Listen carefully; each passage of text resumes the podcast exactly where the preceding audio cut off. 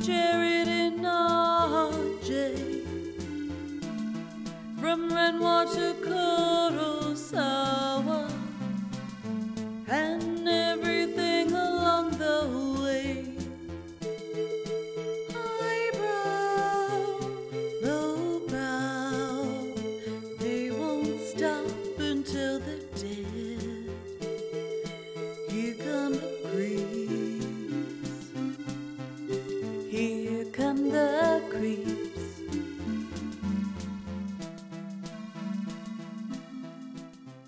This is the Criterion Creeps podcast. I'm Jared Duncan. How hot is it? And we're just two guys who have no other choice than to creep our way through the Criterion collection one spine number at a time in order to release. This week, we're good old working class astronauts taking on the ego as we watch Spine 53 in the Criterion Laserdisc 53. collection. Fred Wilcox's Forbidden Planet from 1956. But first, it's piping hot. How, Yesterday- how hot is it? Yesterday, on my uh, walk around the lake with a pal of mine, hmm it was like being in an oven, just sitting out. it's just like it's just warm. It's just like oh, it's like a warm bath constantly, and you're, you're like, oh, that sounds not bad, but it's like no, it's. But I've got my clothes on. It's not comfortable, and then a breeze comes up, and it's just blowing hot air. It's like now you have like a hair dryer on you, Hmm. full full, full body length. How how how, uh, how hot do you think it was? Do you think it was really hot, Jarrett? uh, a bit a bit much, a bit much. And then it got a little overcast. And then I think like the wind help? came up. No. Then the wind came up. Uh like at like two in the morning. The wind weird. came up at two in the morning. Yeah, it was really windy all of a sudden. I thought maybe that maybe that'd be the tornado, the night tornado. Night tornadoes. That'd be a cool name for a band. That's that is my band. Yeah. That What was a- kind of music do you play? That that that was a plug. German ska. Uh German ska. Uh us- more um country funk. Okay. Yeah, I think that's what Elliott Smith is filed under. Is Yeah. country funk. Country funk. Uh, Okay. there's a co- there's a country a compilation, Country Funk 1969 to 1975. Okay. It's got uh are the big Mac hitters? Mac Davis, Of uh, course. Den- Dennis the Fox, Of course. Gray Fox, Dale Yeah. Hawkins, Yeah. Bobbie Gentry, Yeah. Larry. John Wilson, Johnny Yeah. Adams, John Oh, Randolph. Johnny Adams they got too. Hey. Okay. They, got- they got him. Jim Ford, Bobby Charles. Holy shit, Bobby Oh. Darin. The Bobby Charles. Yeah, that's right. And Link Wray with a song Link called Fire and Brimstone. I'm gonna I'm gonna play for myself right this very moment. Okay, you can play for yourself this very moment. While you do that, I sent you two pictures. You can tell me which one you would prefer for the for the Wednesday post. Uh I'm not gonna lie, this is actually pretty good. it's like whoa. Country like funk. I'm sure it's good. Yeah, it's actually This is the time where listeners out there pause the the podcast so that they can uh, uh, they can look up country funk also. that's right. There's a ooh by uh by Tony J- Joe White. There- there's, a, there's a song called Stud Spider. Stud Spider by Tony J. Courtney. Did you say J-? Tony Joe White. Oh, okay, okay. Whoa. It starts off with stud. Stud. So are you? You're gonna include country funk in this tonight's Stud. episode, Oh. right? It's it's stud. Spider. Oh, I see. I see. Not bad. I Mhm. I like I say I might have to give this a whirl later. Instead of listening to uh dudes talk about Warhammer. Well, I Which is- mean, yeah. There's nothing better than painting Well, minifigs than country. It's country true. funk. Well, see what happens is uh, this one dude, Vince Venturella, he does a live podcast on his show Warhammer Weekly. He does it the exact same time that we're recording, so I can never listen to it live. Uh oh, well, we So could thought- always. But I always listen to it after. podcast. That's true. That would be a great solution here at episode 350. Whoa! Feels like it's taken a long time to get there. We've had a lot of skip weeks, delays, Mhm, life mhm. happenings. Mhm, mhm. So, I mean, welcome, folks. Welcome to the the big show, 350. Was it worth the, the wait? No, no. Do you Eh. think there's podcasts where people talk Yeah. like this? I think there might be. You you think they're good? Did, did you did you just get off the treadmill? No, I just really happy to be here. I, you know, I've seen YouTube videos like this, and I go, guys man, get stay like off, this? stay off the air. But like, uh, I got I got a lot to say. Um, I've got a lot of things I want to get off my chest. Just things. This isn't scripted. This is just you know me talking. You know, I'm just I've you know I've been thinking about it for a few days, and uh, I you know I just I just want to share my thoughts with you guys. Um, you mean the world to me. I love Mhm. you really supporting me on the Patreon stuff like that. And uh, you know, it's just it's just important, you know, to get some uh, you know, some variety of uh of, uh, of opinion out there, you know, and you so think- on. I I I, come across these things once in a while. It's just like, holy fuck! I don't think you know we might be not the best um online content in the world, but I think I think we're a little better than that. I, I. I mean, I don't know about that. let us that. let us know, folks. You can write into us in uh two more weeks, and you can write right now, and we'll read it in two weeks. Doesn't matter. I mean, talk, that's about, talk about how great or terrible we are. yeah. I think a lot of those ones too also start with first of all, I'd like to apologize for the things I said in the Del Vista Taco Bell. Those opinions are not shared by the rest of the people, I- and I, I don't want this to reflect on the uh the IP. I, I wasn't in a sound place uh, at the time, and um, I it's just it's difficult to talk about mental health when you are the one affected by these things, and I'm just asking for patience and understanding at this time. So uh, how many uh boxes of uh Disney's Lorcana are you buying on Friday, RJ? Disney's Lorcana. Yeah. Um. If you all were in the know, them? you'd know. You're in a buy. Oh, wow. All of them? Uh, do you Is that a lot? that- uh, you- let's see how much that would set you back. Uh, so they're like going to be like what 230, 250 a box. So okay, What's okay. what's an Orcana?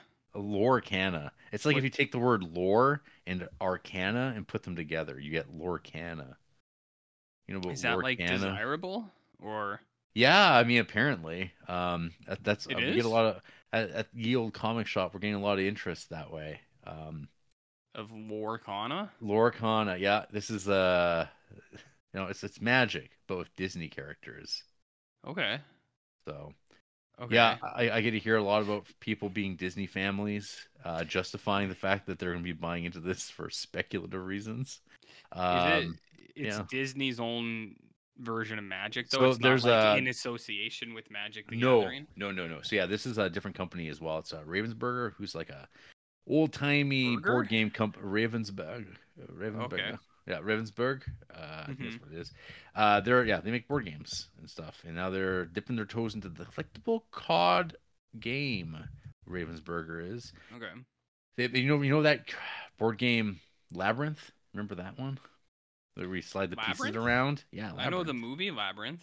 Yeah, there's like it's like that, but not at all. Nothing to do with like Jim that? Henson. But Ravensburger, they're going to this thing, and uh I don't know, it's Disney, so people just like it just because that, and they they think it's good. And it's like, well, it's apparently just like magic. That's fine. People are super into it, but uh, I think they're super into the fact that you can buy a box, potentially get like a five hundred to thousand dollar card, and there are people who will buy that card immediately from you. So Mm. you're kind of losing nothing by buying one because it's more than the price of the box is going to be potentially. It's more than the price of the box. Yeah. You so sure? yeah, apparently right now, as of August fifteenth, yesterday, we'll say. Okay. Um, that yeah, these things were that's like minimum. Uh, there was a guy I know. He went down to Gen Con down in America. He Hmm. got himself a, a preview box of this stuff, and he happened to pull one of these really, you know, in demand chase cards. Sold it, paid for his whole trip. It's, I uh, mean, true, I true feel- story. So I it's f- like I feel like it's, you it's silly. It's silly. perpetuate that though, because I, I like but like people are gonna try to do that, you know. they they like- are going to. They're going to do it no matter what. I'm just. I know, I just, I- I just want people to realize that uh, this is not sustainable. Uh, this company could make as much of it as they want. They could Mhm. print it into oblivion, and Mhm. uh, then th- it'll be not worth that much, and people will spend a lot of money. And the the the scamps who are selling their stuff early on, that they're going to make out. It's all about uh, not They're being caught. what? Hold, they're, they're going to make out with their uh, Oh my with, the God, set- with with their with heavy bags. You know about heavy bags? Mm, could you describe it? Are you, are you familiar with uh, f- uh, Reddit finances? Oh, oh, crypto. Okay. Well, it's like that, but th- this is like um, lazier than crypto because you don't have to like Yeah. learn anything. You just have to be like, I know what Disney is. I know how to buy a pack of cards and open it. I can I can Yeah. list something on eBay. I feel like opening it de- depreciates the value of the pack of cards. Well, the, the question, well, the, one of the big questions was whether or not these uh, packs would have first edition printed on them, because this is like a, oh, a like a Pokemon thing. You know, Pokemon. People still into that. People still hardcore into Pokemon. Uh, I- there was I'm news aware. that just last week. You know what people are still looking for? Charizards. People still want Charizard in their life. how, how much does uh, that cost? Like a, a No Charizard idea. card? Uh, So, well, like, like, uh, it depends which one. There's would like, anyone in- Logan in- Logan Paul? Logan, Logan, No. Logan Paul's Charizard. Well, I, I know that one was expensive, but like realistically, if someone in say Creepsville had one in the '90s, w- that wouldn't have been like a first print, right? Or would, would that have been a uh, like a- Potentially, they were still kicking around, but mostly, uh, most likely, it was unlimited. like in the '90s though? Like I mean, like when the movie was coming out. Okay, yeah, That's after a while. That's like, like about a year after the that wouldn't have been a true Charizard, right? It would have been, yeah, potentially. Oh, there was okay. enough. There's a lot of Pokemon back then, but yeah, everyone kind of got into it with unlimited. But there is first editions. But Okay. that stuff's very low print runs. Unlimited stuff is still like I don't know, worth something. Like first edition crap's worth a little bit. Unlimited's worth something, and people, but it's got to be minty. That's where the Mhm. money is because people get their stuff sent off and graded.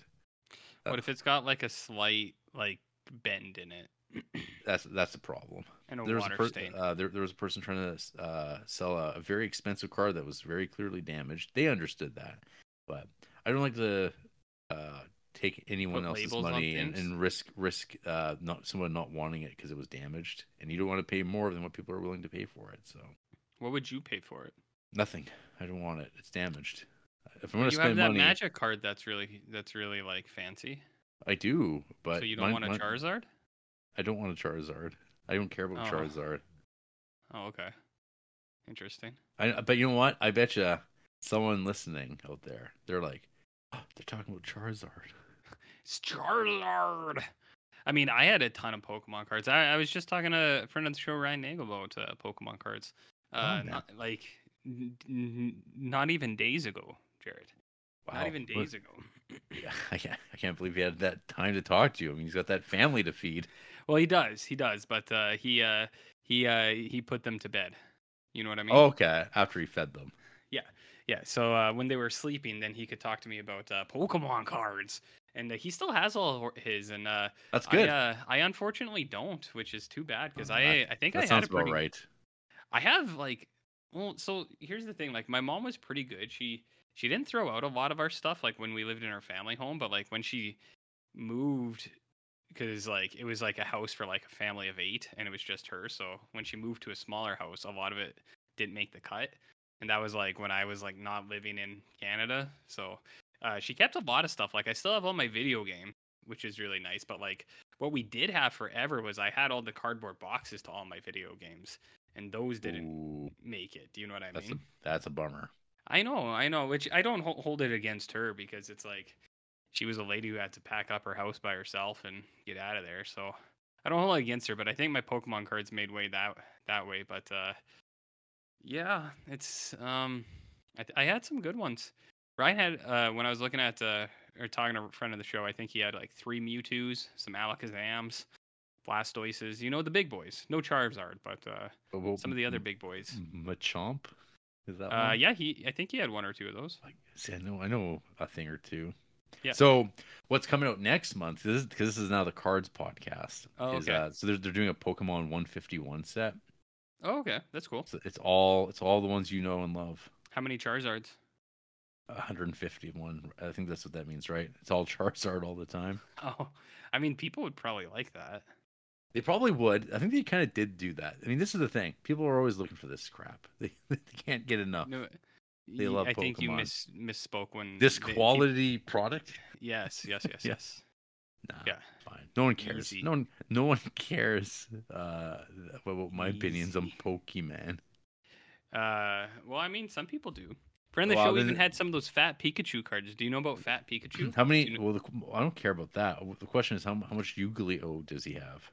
How many what? Yu-Gi-Oh. You know about Yu-Gi-Oh. We Yeah. we uh we did not have hit the Yu-Gi-Oh train. That was No. after.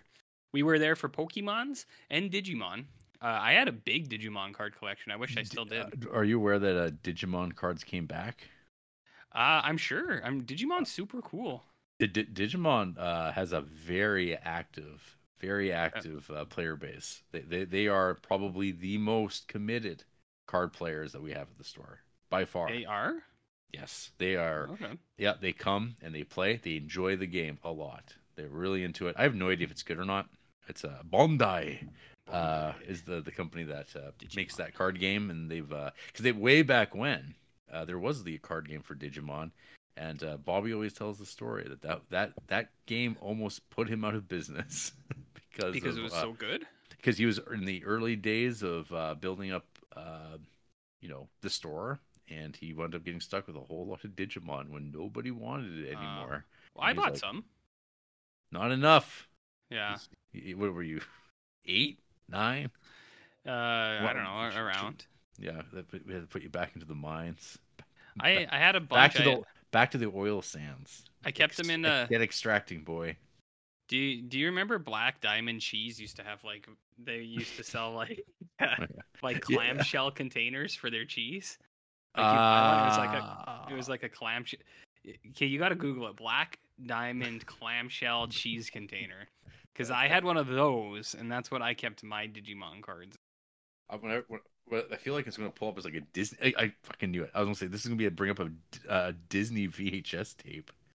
Oh, because I I said the word clamshell. Clam- clamshell and Black Diamond, which is specifically the name of the branding of that Disney stuff. Black Diamond cheese Yeah, it's, yeah, cheese is an important part of that. I think you have to. Yeah, you got to have cheese in there. Nope. Uh, oh shit! You, It you di- might have you know to what? I don't know if it, this made it to uh, Google. Walmart in stock. See, I don't think that's right. I don't know if I don't know if, if it just survived the digital 90s. age. Okay, what we got to do is we got to hit up one of those '90s accounts that are like documenting the '90s, because it was Like- like it was like the size of a brick of cheese, and that's what I kept all my my, my Digimon cards in. Did it make your card smell that way? Like No, I cleaned it. My Pokemon cards I kept in a bind like a real binder, but the Digimon cards, because Digimon's a little Digimon's a little tougher. You know what I mean? I, Hmm. What, that, what- that what- one what, what kind of word would you use to describe it? it was a little it was a little tougher. You know, Oh, it was, it was for the grown-up kids. Oh yeah. All right. Yeah, Digimon is a little bit more That- grown That, up. that's how that's how we say things in 2023. It's tougher. Oh. It's tougher. Not, Um, not another word. Continue. Tough- tougher. Uh, the funner part though, Jared, was uh, Digimon. So, anyways, no, we did not do Yu-Gi-Oh. That was uh, when we were starting to. Um, uh, Were you like that, that's some that's some real weeb shit, is what you'd say. Ah, That's no, we were just little, aging little out. little weeb kids. Yeah, we were just aging out. That was uh, it was around that time. You Well, know what I mean? Um, I'd be curious who would win in a big brawl for all: the Digimoners versus the Yu-Gi-Ohs uh, versus the the Yu-Gi-Oh kids. Yeah, Okay, well- Digimon. po- and the thing is, though, no one, no, the the Pokemon, the Yeah. Pokemon, they don't play the card game. No one fucking plays this game They at just all. collect. They just collect it and speculate and buy it. Like they sell it, they flip their high end cards. They just like Pokemon. It's all nostalgia. A lot of a lot of Yeah. dudes, uh, hardcore into it. A lot of uh, lady dudes too. The, the, the women love Pokemon. Dudettes. No, Yeah. duders. Duders. Deuteronomies. No. Yeah, yeah, I know. I, I follow. I follow. Well, I think I think uh, if there was a big a big brawl between those guys, I think the Digimon guys win because they're tougher. Jarrett. Uh, I think Pokemon They definitely guys they definitely vape the most. Yeah, they vape the most, and I think the Yu-Gi-Oh guys would be the ones that would like complain the most and be the stinkiest. Wow. Well, only half of that's true. Well, I don't know, man. The the summer I worked in a comic book store, Oh, I saw the, I saw a lot of things from those Yu-Gi-Oh folks. It smelled. It and smelled. smelled and, Hey, saw you know a what? lot of People- things. It- I'll just say a lot of people smell I know a lot of people from all smell. from all walks of life. Doesn't matter what you're Yeah. into. Don't some e- people, some people just stink. They Don't just- even get me started on those HeroClix, guys. Oh, come on. I I got to hear all Just about the smell of pepperoni. So I, if, if, of if, if, only you hadn't said that, because now it prompts me to have to mention that I got to hear about a provincial tournament for HeroClix this Oh, very week. on. Where's it being and I, and I got to hear about I got to hear about drama, Mm. people getting real salty. Okay, well let's let's I- switch. I yes, switch. Let's do it. I burnt my hand on some macaroni today. Okay.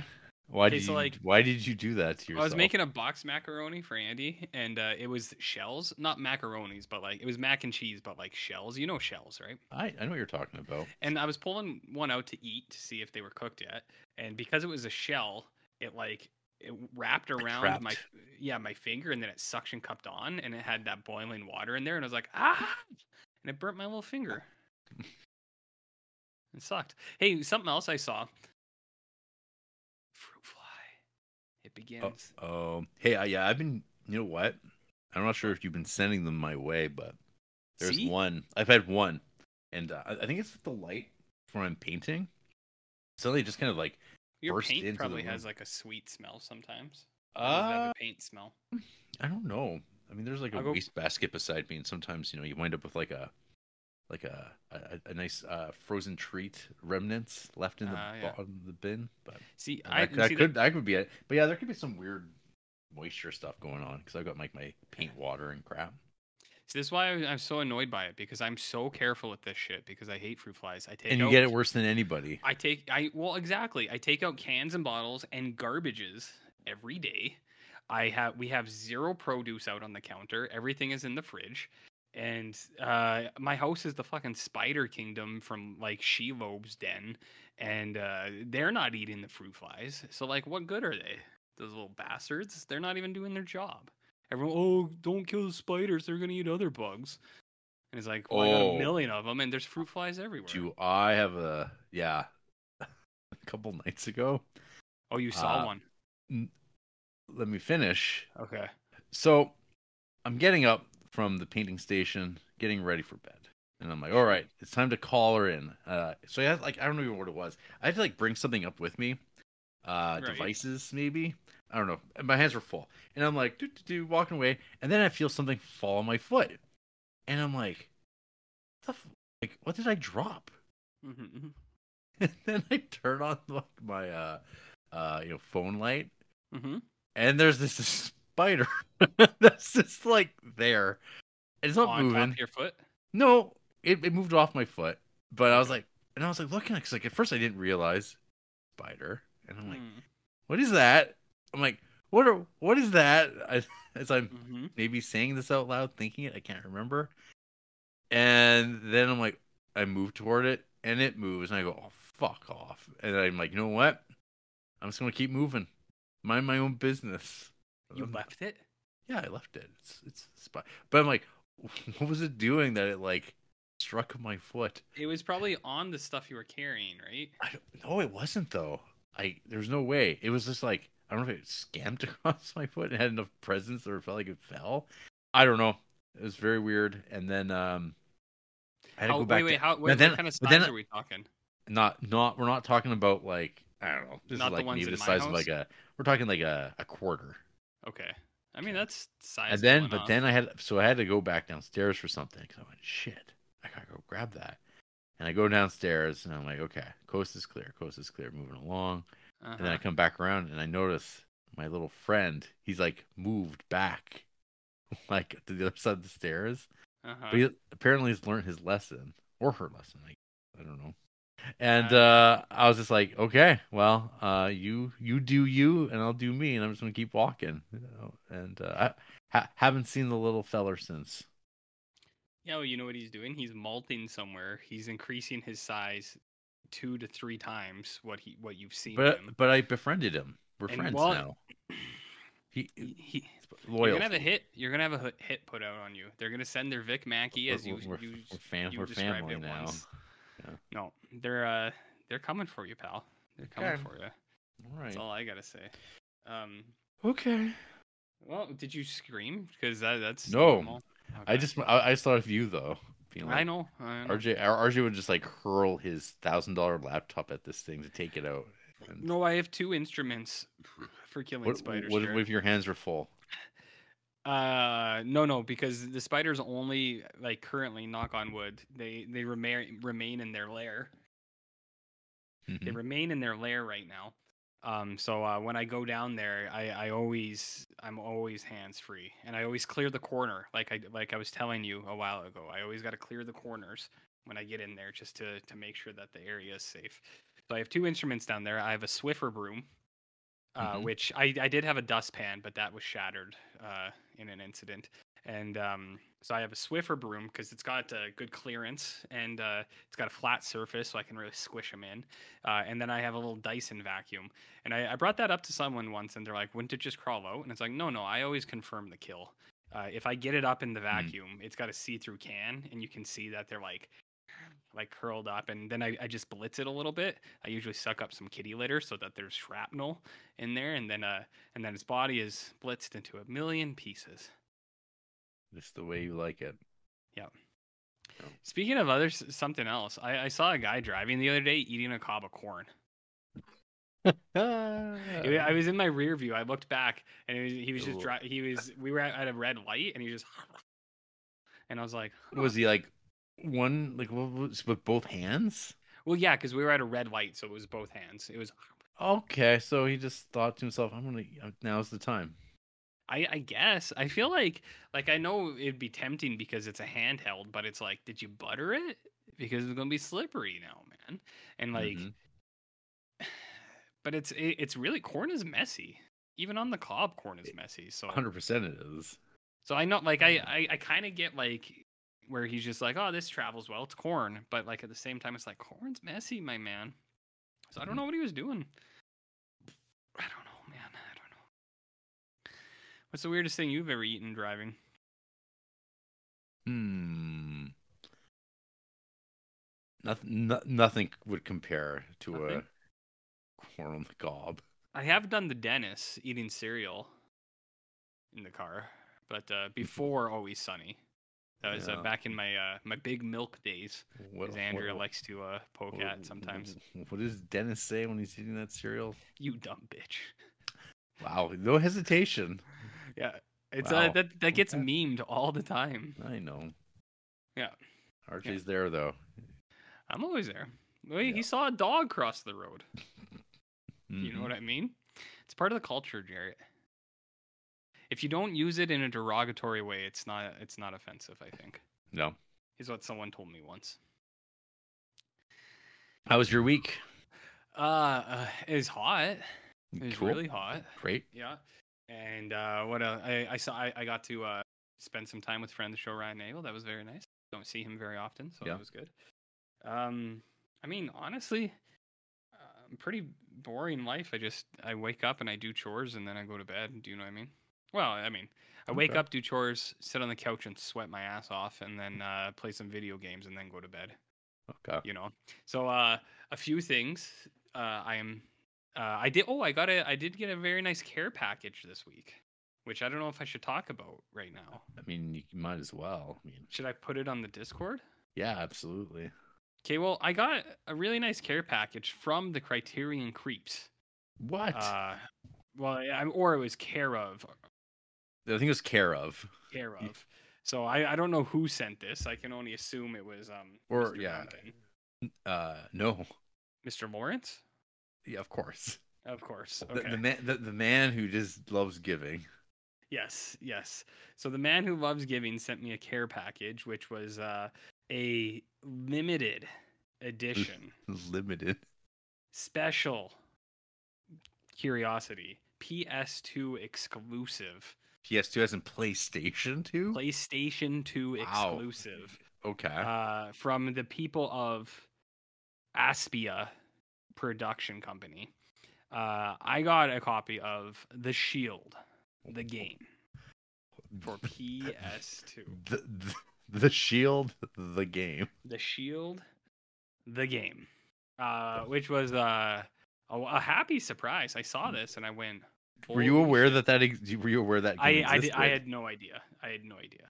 uh, Oh, oh, oh, and actually, so I, I was telling Andy about it, and I've told her about the show a little bit. Not a Yeah. lot, but uh, I've told her about it a little bit, and I was like, Jepter sequestered. yeah, and I was like, oh, I got a, uh, uh, I was like, I got this pa- package. I was like, from for the podcast, I guess. Uh, I thought you had sent it. Um, I was like, it's the shield, it's that show I'm watching, The Shield, but as a game. And this was this was her honest, without hesitation response. She said, "What is this game? You just go around jerking off on people all over town?" And I was like, ah. Because like of the of the things What? I've told her about the show, Oh, I see. in like season one, there's the guy who's jerking off in alleys and things like that. She was like, she's like, what is this game? You just go around jerking off? And I was like, well, I was like, I don't know. I haven't played it yet, so it's- who knows, man? Who knows? Um, but I got this game, but I I, I was also met with a very unfortunate thing. I have a PS3, but uh, some PS3s, Jarrett, are Mhm. only backwards compatible with PS1 and not PS2. Yeah. So the one I have is only I have the PS3 Slim, which is only backwards compatible with PS1 games, not PS2 games. So Indeed. so uh, this bad boy's uh, I don't know I don't know what to do now. I don't have a PS2. I, I I only have that PS3 that doesn't play PS2 games. Shit. So I don't I don't know what to do. I don't, and I'm not saying no, nobody send me, a, Lawrence. don't send me a PS2, okay? Don't do that, because I already scoped it out, and they're still like ninety dollars apparently, and it's just like, mm, I don't know if I want to put down a brown note for uh to play play the Shield. A brown note. You know what I mean? Like it would be a hundred bucks. That's a brown note, isn't it? I'm not. I'm not sure. Is it Maybe I'll try to hit some garage sales or something Oh, like that. But uh The- Yeah, I got Yeah. I, I got a nice little package, and uh, unfortunately, I have no way to play it right Uh, now. you know what? I, I might have a PS2 for you to borrow. You know, is it going to cost me a brown note? Yeah, something. Yeah, well, you're don't make make sure your friend the spider's not hiding in that thing before. Oh, you, it uh, def it definitely is has been probably ridden with spiders. I'm Uh, going to uh, get my air duster and put it on on the driveway. And did you know that kills spiders? Air dusters freezes their bodies. You're a sicko. I haven't. Yeah. I've never done it. I saw that Yeah. on the internet. I, I object to this storyline. I, I, I, there was a Reddit post and ask or uh, ask Reddit and said how to get rid of spiders, and uh, out of my own curiosity, I said, hmm, I'm interested in this, and someone said use an air duster. Uh, I have not done that though, because I have an air duster, but I don't like using it because the sound upsets my cats. Uh, Do you, you know what I mean? very very important. Yeah. So, anyways, I got a pretty cool package. Pretty, pretty cool, Jared. And that's my week. What about you? Have you gone to Taco Time? No, since the uh the Since- day of the since- since infrastructure day? meltdown. Yeah. uh, no, I haven't. Okay. I, I don't even think about it. Okay. Did you get any kind of takeout this week? Uh, well, I was at a at a wedding on the weekend. Oh my god. Did you wear a suit? No, God, not for this. This is and, and, and it wasn't even a wedding wedding. This was like a reception. This is part two of a three part extravaganza for the couple. Okay. Uh, they got married like a month or so ago uh, on the East Coast, and this was sort of the the The reception. reception. Yeah. And then there's going to be a follow up uh, overseas. So what, the, they uh, have like five weddings, these people? yeah, three, Th- three exactly here. Five. No, they're already married, so now, Yeah. now it's the now it's just the extravaganza, Okay. and and there was a uh, buffet at a hotel, Uh which hotel? A? Marriott, a Marriott in Calgary, RJ. Oh. Oh. Oh. Yeah, but it's like on the uh, south end of this town where like, everything just looks like you live in an airport city. Yeah, that's a lot of Calgary, No, I feel. um, yeah. Interesting. Any, any questions about the food? I mean, that seems. To Uh, what was- our- what was for dinner? Scholarly. Well, it's, it was buffet, but I guess the options Yeah, but what was the mains? a disgusting Caesar salad, And- just well, okay. covered and smothered in a disgusting dressing. Oh yeah, that's like- buffet Caesar for 100. percent Oh, 100. Oh, horrid, horrid, horrid. Uh, there was um, duck fat uh, cooked no uh, potatoes, little russet potatoes. Though. Okay. Those were those were good. Uh, terrible mixed vegetables. Um, Mhm. If they ever saw butter, you wouldn't know it. Uh, I don't know if I've commented on this before, but the constant disappointment that is pasta, tomato sauce, and chicken. Oh yeah. Yep. It's never it's never as good as you would think. Yeah. Know, Yeah. No, I'm um, I, I'm with you.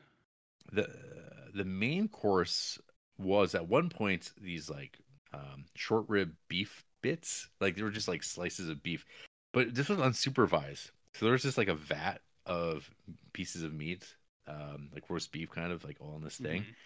That went real fast. Was very good, but there was cl- clearly a shortage. And it's like, well, this is why usually like when you do this type of deal, uh, you you have a you have a person watching the Mhm. meat. they're, they're like uh, the meat warden, so people don't uh, double up, triple up on that meat.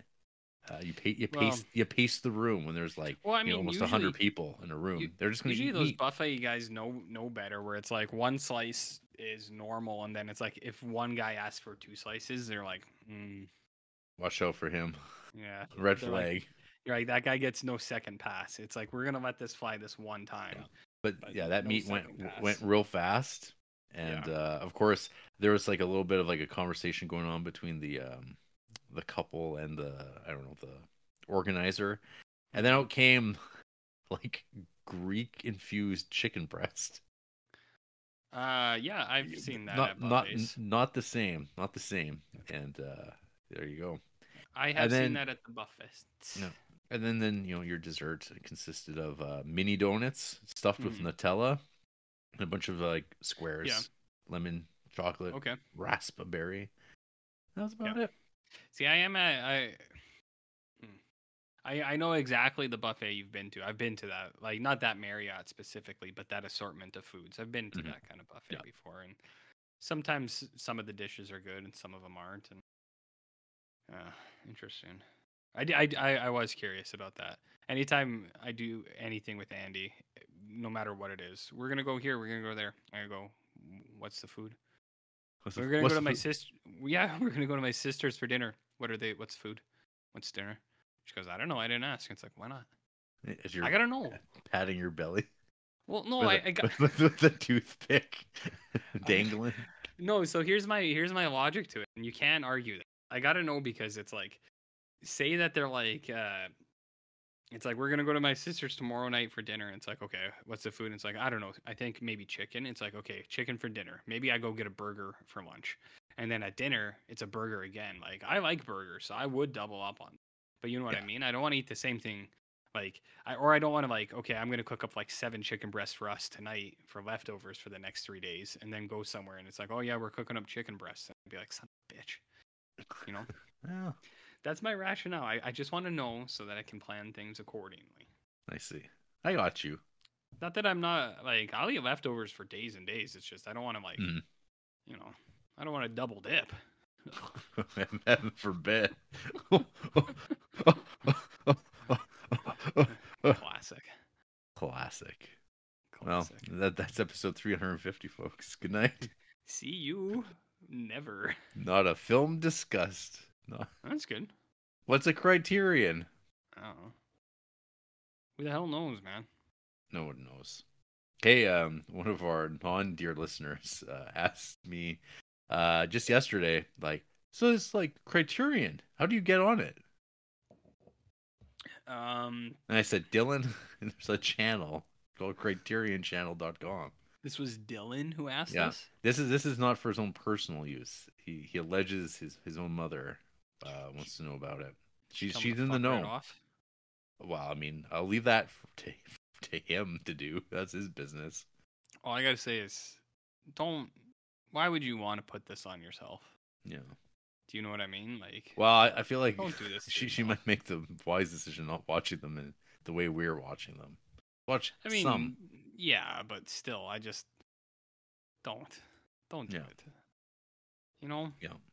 And uh, and one time listener at least, uh, Steven, he uh, he's been watching some 70s cinema. He watched Apocalypse Now for the very first time the other week, and uh, Very first time, isn't he very like first eighty time. years old? I think uh, no, different Steven.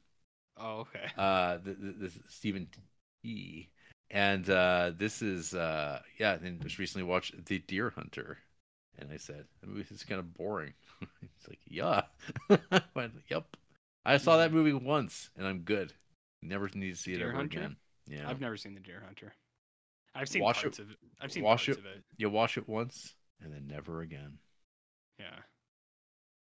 Yeah, I've seen parts of that movie, but I've never been super geared up to go and check it out again. No. No. You're fine. So- You're sitting fine. So you went to a wedding. Yep. Did you did you give a gift? The gift of presents. You don't have to and cash. presents. Okay. Yeah. Okay. What was the dollar value? And you don't have to say how generous you were. Wow. It's like, could you get a PS5 with it? How much is it? I don't even know how much PS5 is these days. Like six, seven hundred bucks. Fuck no. Go to you. What? Just kidding. When I when I go to weddings, usually like uh, unless it was, um, no, not even unless like my standard, and this is like before inflation, but my standard is always like a hundred bucks for for in like an like in a letter. But Wow. I think with inflation that Big bucks bail. Like I didn't have a job for ten years, man. I know, but That was all I could afford. hey, uh, no. The way no, I have got it- you. I've got you beat. I have you beat. What, the way I figured it would pay for my me and Andy's dinner to attend the wedding at least. Do you know what I mean? a hundred like- bucks. Yeah, yeah, because Yeah. a dinner plate at like a wedding's like usually like tried to be kept under like thirty or 40 bucks. I think. if you're lucky. Uh, yeah.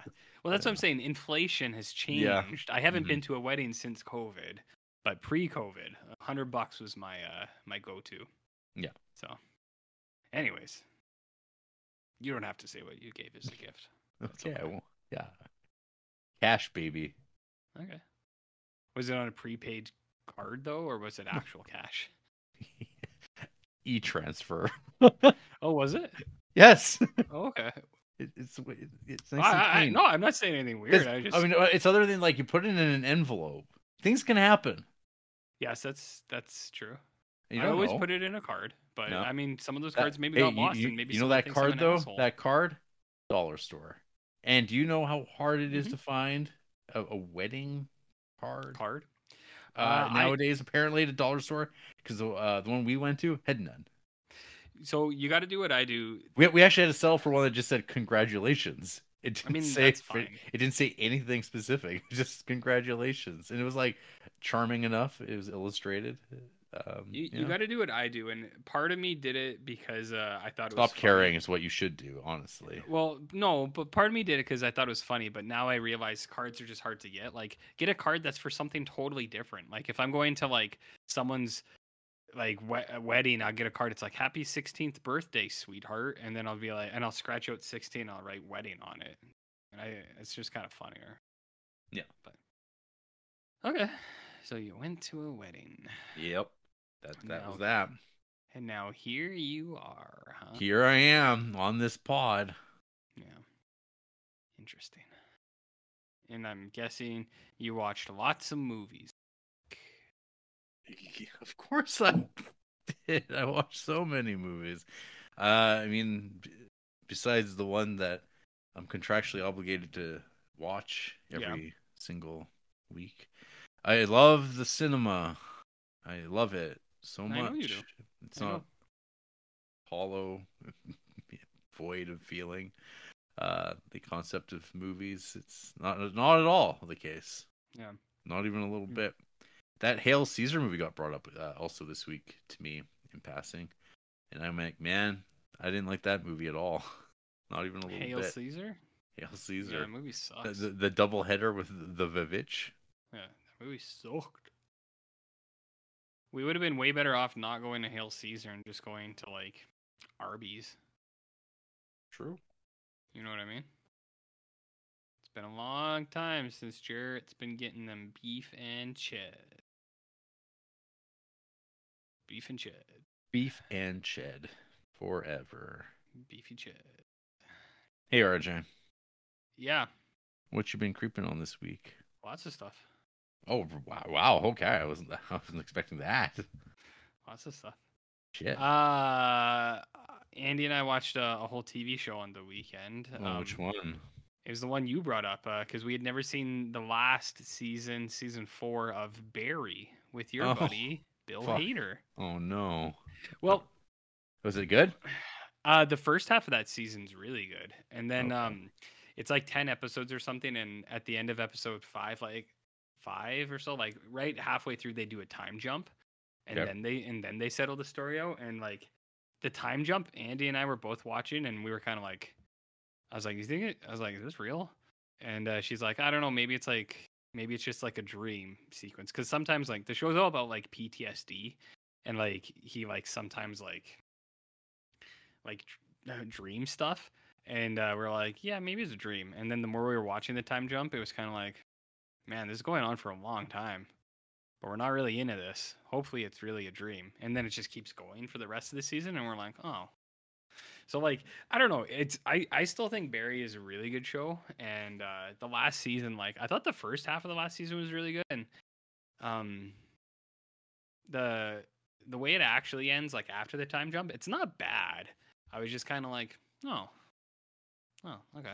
Do you know what i mean? Mm, time jumps. yeah. Like the last episode that actually kind of settled up all the storylines i did like that one but uh yeah the the time the time jump episode itself where you see like like some time like years have passed i was like huh. Okay. But uh, I, I i do still think it's it's it's a very good show it's just yeah i don't know i don't know how that ending's gonna hold up uh in time people are gonna like that or not. I don't know how it was received when it came out either to be honest but uh we were just good very good show but the ending i i felt was a little bit lukewarm if that makes sense maybe Okay, that's. I mean, sometimes that happens with shows. Yep. Yep. And like like I was saying, like the last episode, like I do think they kind of capped it off well, but I was like, I just wasn't a huge fan of where the jump went with a couple of the characters. I was like, oh, all right. Hmm. Anyways, so we watched that, and then uh I'm still playing Death Stranding, Jarrett. And I there's one thing that I've actually found fun. okay, one. There's one thing that I just I just got the ability to do a day or two ago, and I was like, hey, this is kind of fun. But what hour? What hour into the game is this? I'm like on hour 12, I think. okay. Uh, so like you, ah, you know found how you- something. ah, I found something fun to do in this I found, video I found, game. I found something fun actually. So like you know how um uh you're a postman delivering packages and stuff. Yeah. Usually you just stack them on top and then it's like a Sure. huge tower and then you're balancing. But uh, I just got the ability to make um like a hover cart that's like tethered to me and it just pulls the luggage behind me. But what you can do is if there's nothing in there, you can get on it and you can ride it like a skateboard. And uh, I I actually found that was really fun because like there were like when it gets introduced, you're at the top of this really big hill, and I like I saw the hill and I was like, oh, no. I was like, this is gonna take me like ten minutes to walk down because you got to walk down carefully so you don't fall. And then the the cart, I walked by it and I was like, "Ju- ride cart, and I was like, ride cart. I was like, I can do that, and I jumped on, and then I went down the hill, and I was like, wee, It's like pick a bar. pick a bar. Um, so that was kind of fun. Uh, yeah, I don't know, man. I'm still, I'm still, I'm still torn because I want to be there for Spirit Gamer. I really do. Uh, and I, I know what he's doing with. It's like I said, I, I get what he's doing with this, but I feel like he's like. I He's feel done like it he's, already. He's It's- torturing us on purpose, like with this game like he it's making it like it's a hard game to play just because it's just like it's punishing and i feel like he's doing that on purpose because like the idea like i think he's using it as a metaphor because like to to Oh. bring to bring people back together it's it's hard to reconnect and then like i think that's what he's doing with it but it's like but man it's like this game it's like so i don't know there there have been sometimes I'll play and I'll play for like an hour and a half and I'll be like, oh, time went by pretty fast, even though it's just walking. And then sometimes I'll play for like half an hour and I'll turn it off and I'll be like, I can't today. It's like it's too much. I don't know, man. that's not great. It's not great. I don't I don't want to quit, because I feel like I owe it to Spirit Gamer, Hideo, Kojima. Ah, I don't know. I don't know, Jared. We'll see. We'll see if I'm still playing it next week. Okay. All right. You know what? Another thing that annoys me about this game. Every time you do something, you get like a message from like the like the control guy, like the codec guy, who's like, he's like, Sam, this is how you do this thing, and it'll be like do do do, and like you'll just start walking, and it'll go do do, and it's like Sam, sometimes you got to go to the bathroom outside. Ever just not able to find a toilet? Here's how you access the urination feature, and I was like, fuck. It's like I don't care.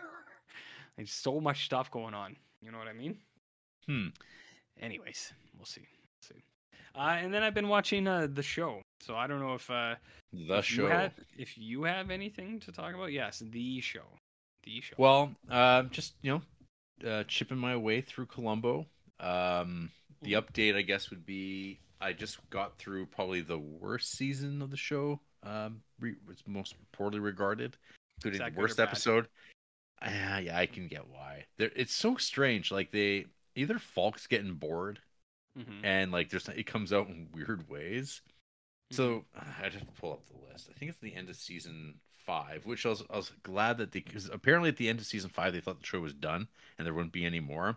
So Patrick McGoohan, the um, the prisoner himself, uh, he directs the episode, and it's just like this weird self indulgent joke thing where they are doing stuff that I don't know, just 1970s like oh man who even cares about anything now and like we're gonna have falk like start just yelling all the time and his characters is gonna be Mhm. off. It's like not on model. It's like i get like some like i could see the show doing some cool things that this show if columbo existed in the 2000s you can imagine how they would have been really clever with doing kind of things that weren't conventional to the the formula. But this was just like odd. Uh, and it reuses characters. I can't even remember the beats of it, but he just on a beat like he's always on a dock on a boat constantly and yelling. That's all I remember. But I remember just being like, this episode's pacing's bad.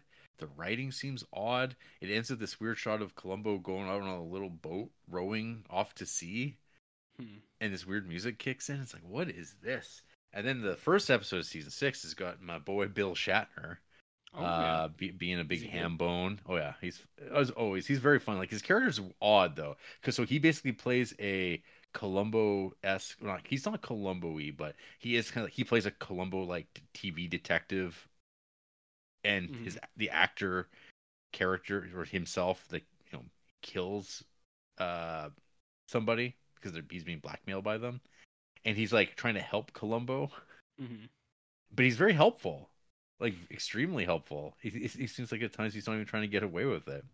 Very peculiar episode. Uh, then I'm just started. I just started watching uh, what Rob Eagle tells me is his favorite episode of the entire series with uh, Ruth Gordon.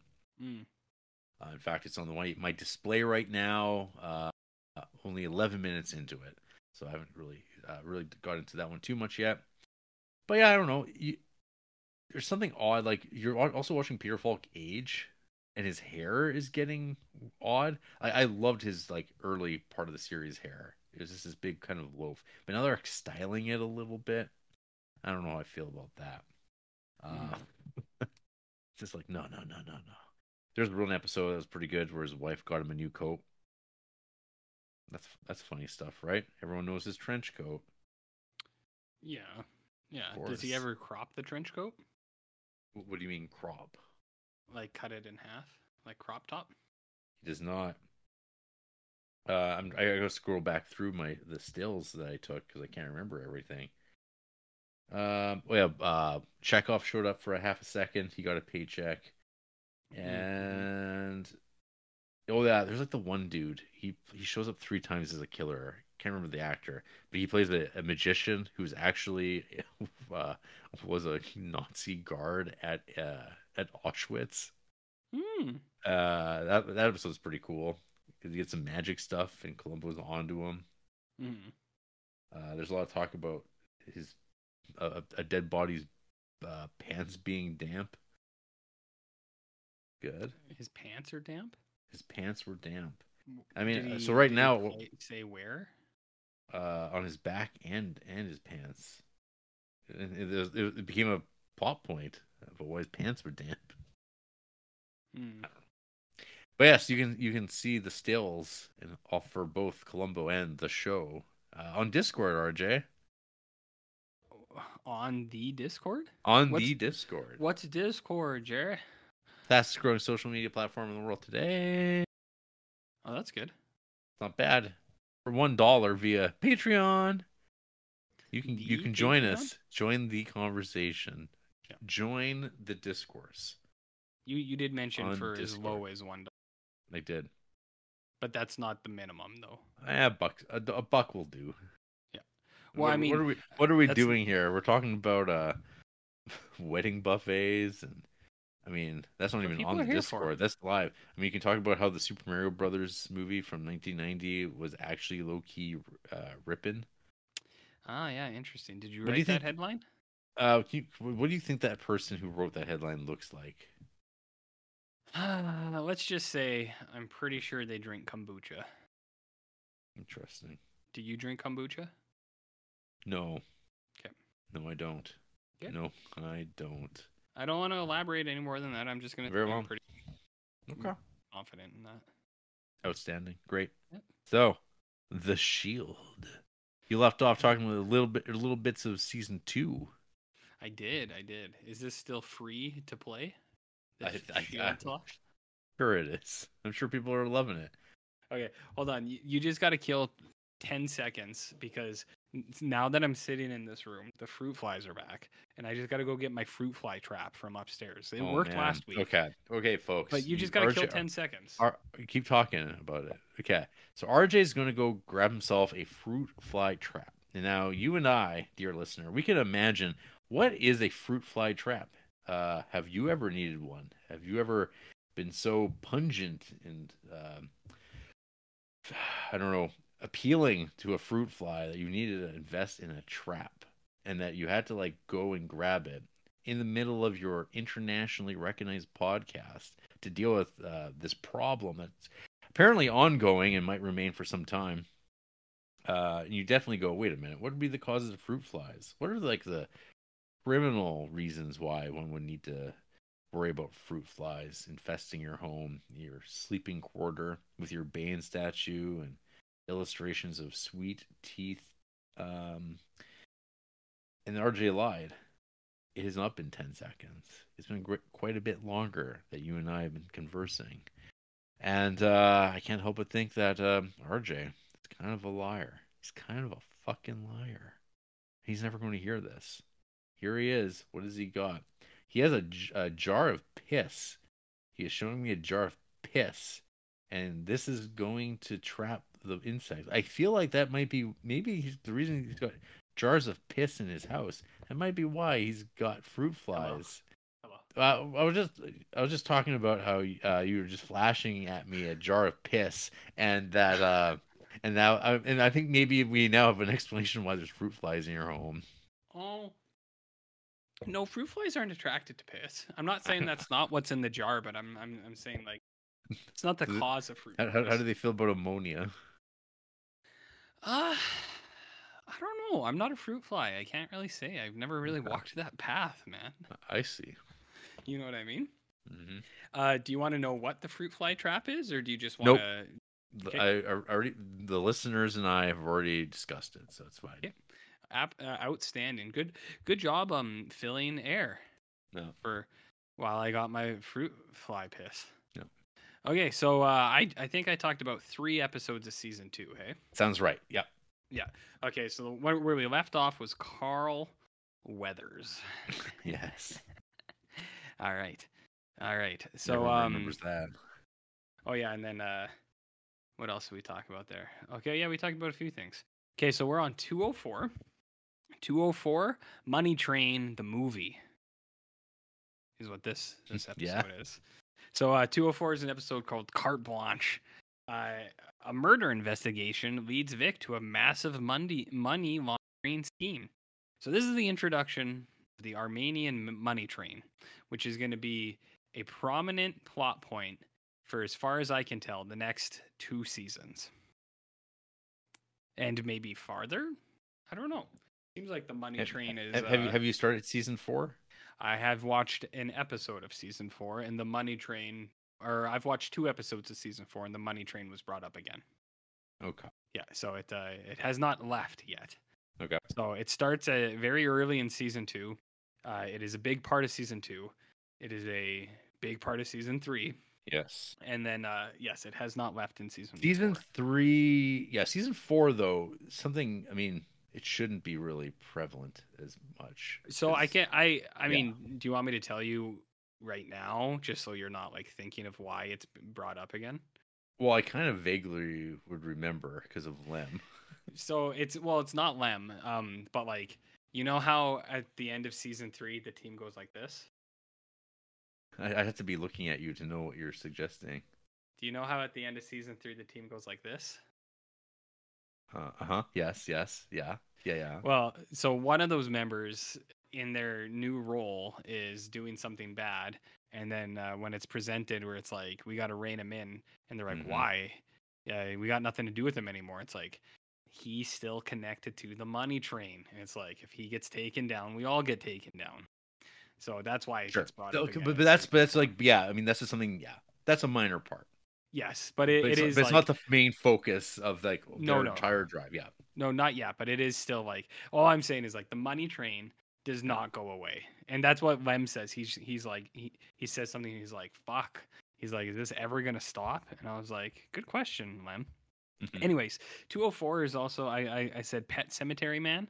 So in this one, in this episode, you get introduced to the Armenians money train. So Vic is like staking out or like their strike team's looking into Armenians. The Ar- Armenians like once a month have a massive amount of money getting wandered through the city and they call it the money train. And Vic is like by the end of the episode, he's like we're going to we're to steal the money train. We're going to steal all that money. Um, and uh, there's mention of it being And all, our, and all our problems go away. all our problems go away. Because because because Vic's kids got uh, medical bills.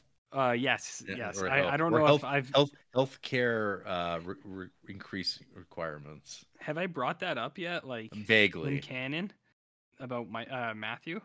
Yes. Has that oh, okay? Yeah. So Matthew, uh, I was just I was just making sure that I it's not something that is yet to come, but yeah, Matthew has autism, so Yeah. uh, uh, he needs a uh, a one to one personal like a behavioral therapist, and uh, it's expensive.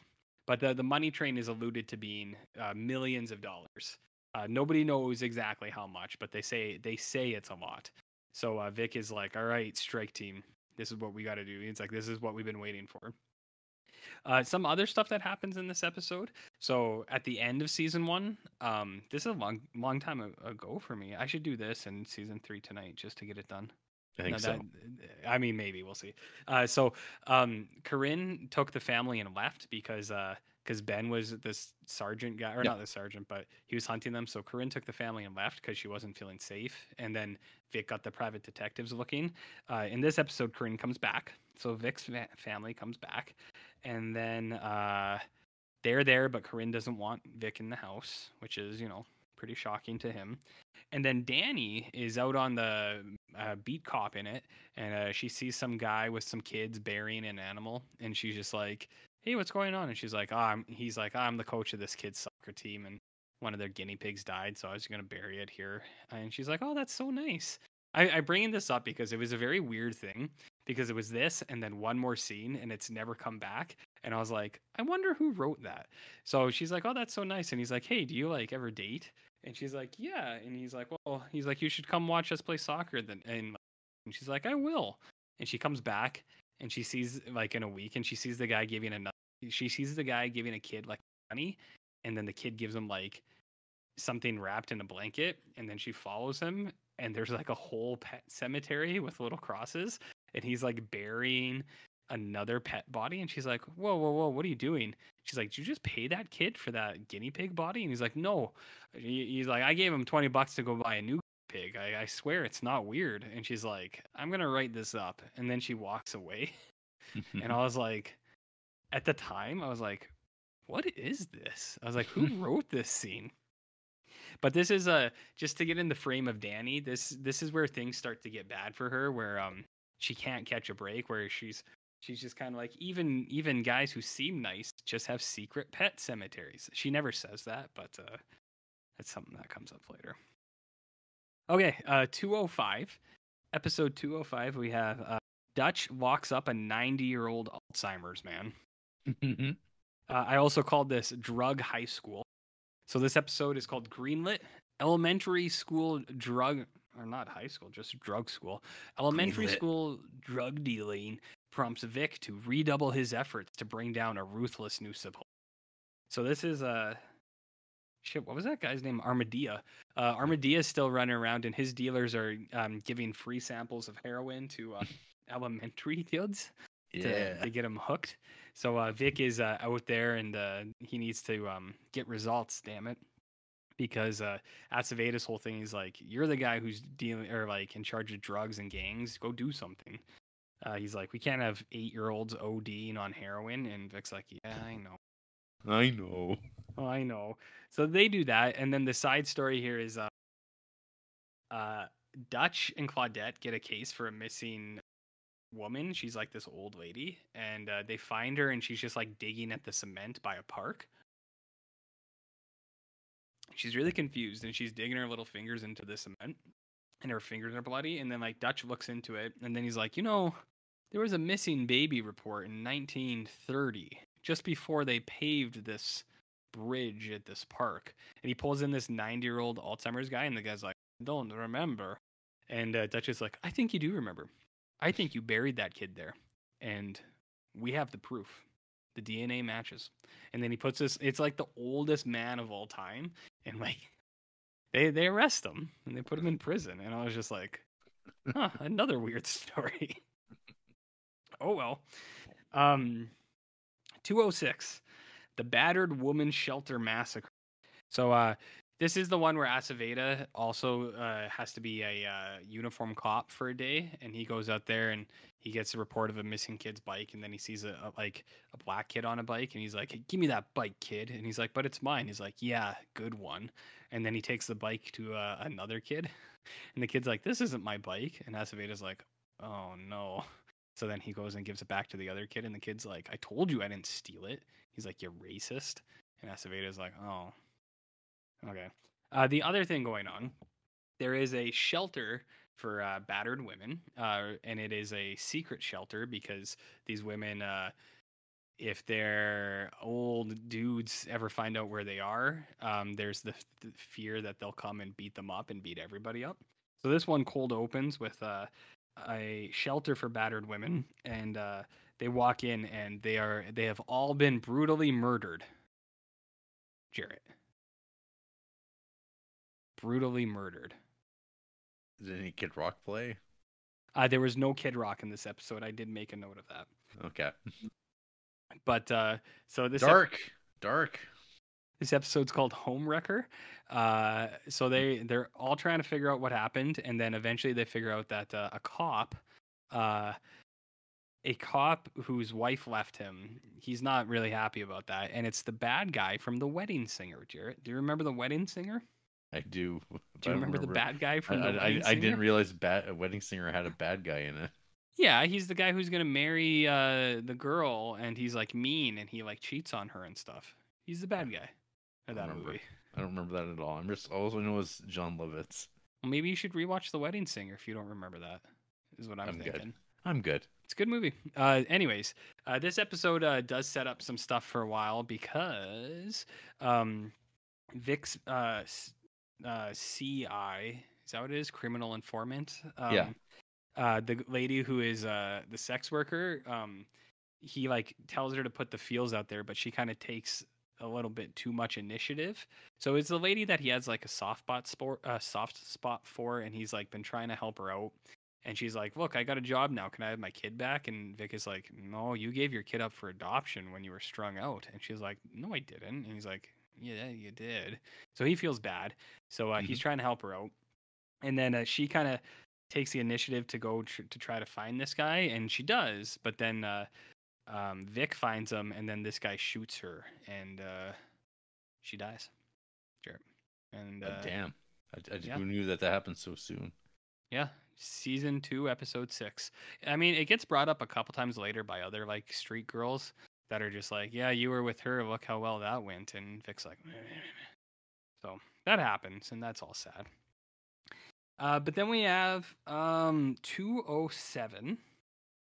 Uh, Dutch plants a bra on an incel. This is the Peter Griffin incel episode. Sure. So, uh, 207 Barnstormers, as a new murder investigation exposes Dutch's crisis of confidence, Vic sets uh, out to stop the abuse of a neighbor by her violent boyfriend. So, in this episode, uh, what's going on here? This is where Dutch is like, he's still kind of like upset that he let those people go, and he's trying to get his confidence back. And there's this, there's this really big like this kind of incelly fat guy. He kind of looks like Peter Griffin, and uh, all the evidence points to him like raping and killing women. But this guy keeps going. He's just like, he's like, I, I didn't like her. I never went home with her. And Dutch is like, really? Why? And he's like, I wasn't attracted to her. She's not my type.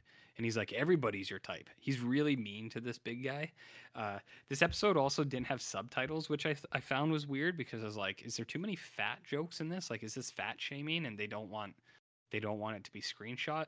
That's kind of a conspiracy theory, but like Mm-hmm. um I just found it weird that this was uh it's happened one other time uh sin in four seasons where two two of the episodes have not had subtitles and this was one of them.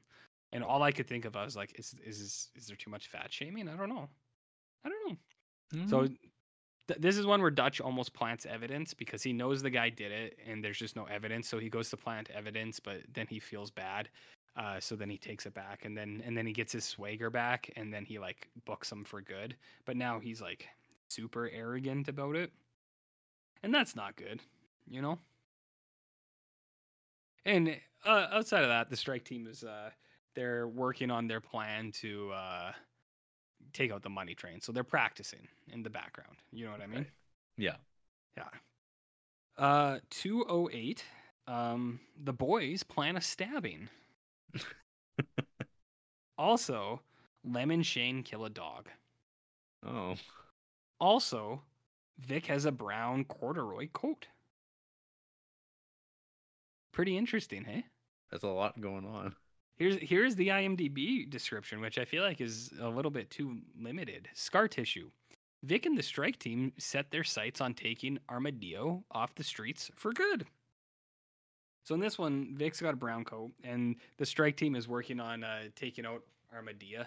And uh, I think they're like raiding a house, and a dog comes and bites Shane, and then Lem and Shane kill it. Th- This this happened in season four recently too. So the the show kills a lot of dogs for some reason.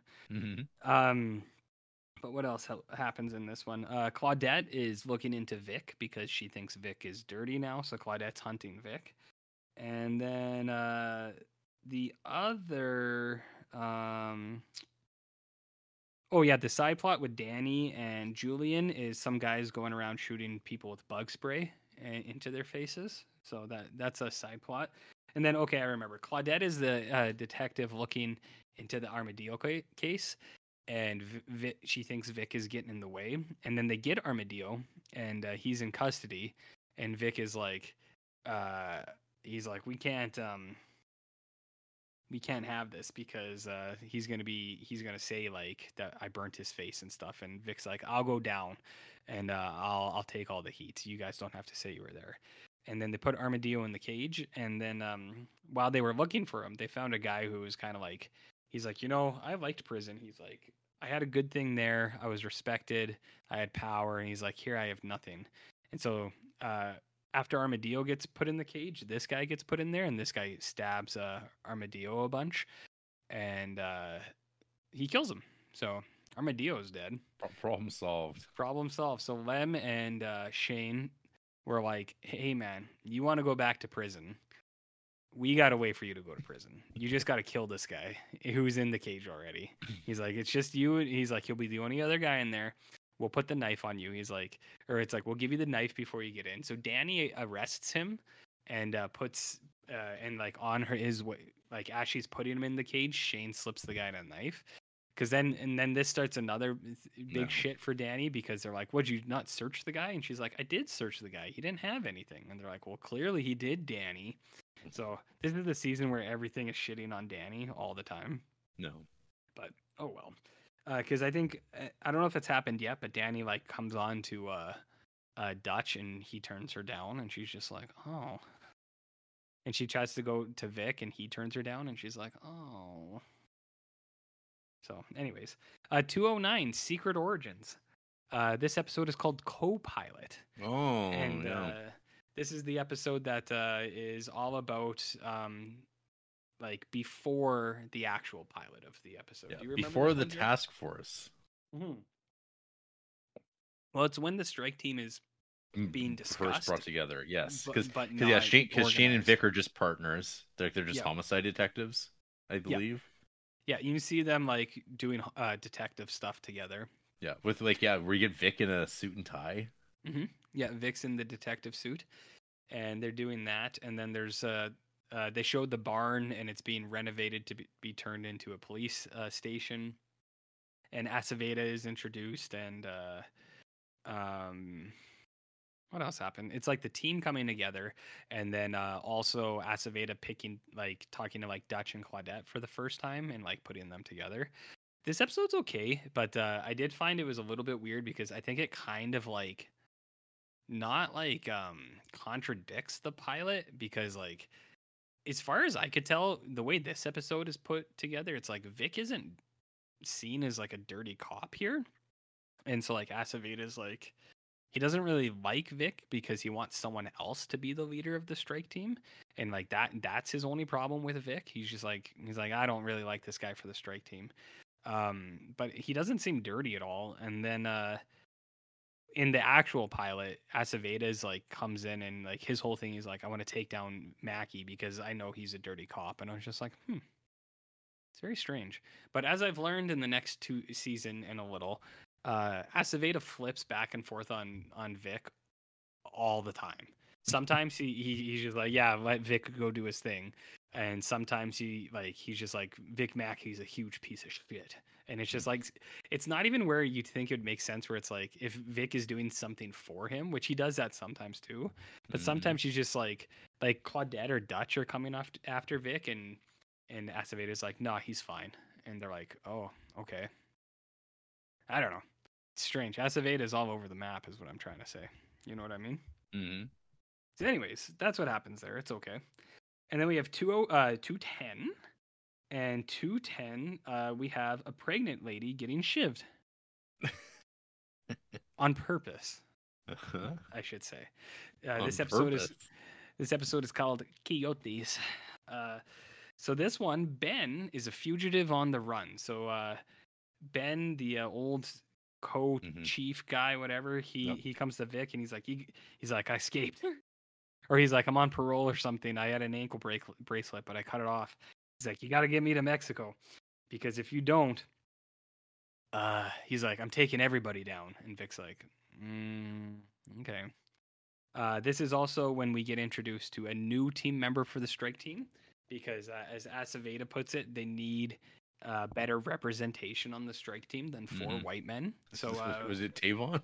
this is Tavon. Yeah. Okay. So Tavon gets introduced. Uh, he is a black man uh, from LA, and uh, he gets wild because he comes in. He's like, "I heard you guys did things different here," and uh, Tavon gets a little too wild at times. Where uh, I think Lem or Ronnie's like, "Hey, you know, this is Tavon, you just bring that down a little bit, buddy." He's like, we, he's like, "Yeah, we're the dirty squad here, but we're we're not like that. Don't be doing that kind of stuff, Tavon." Tavon figures that out pretty quick. Uh, sure.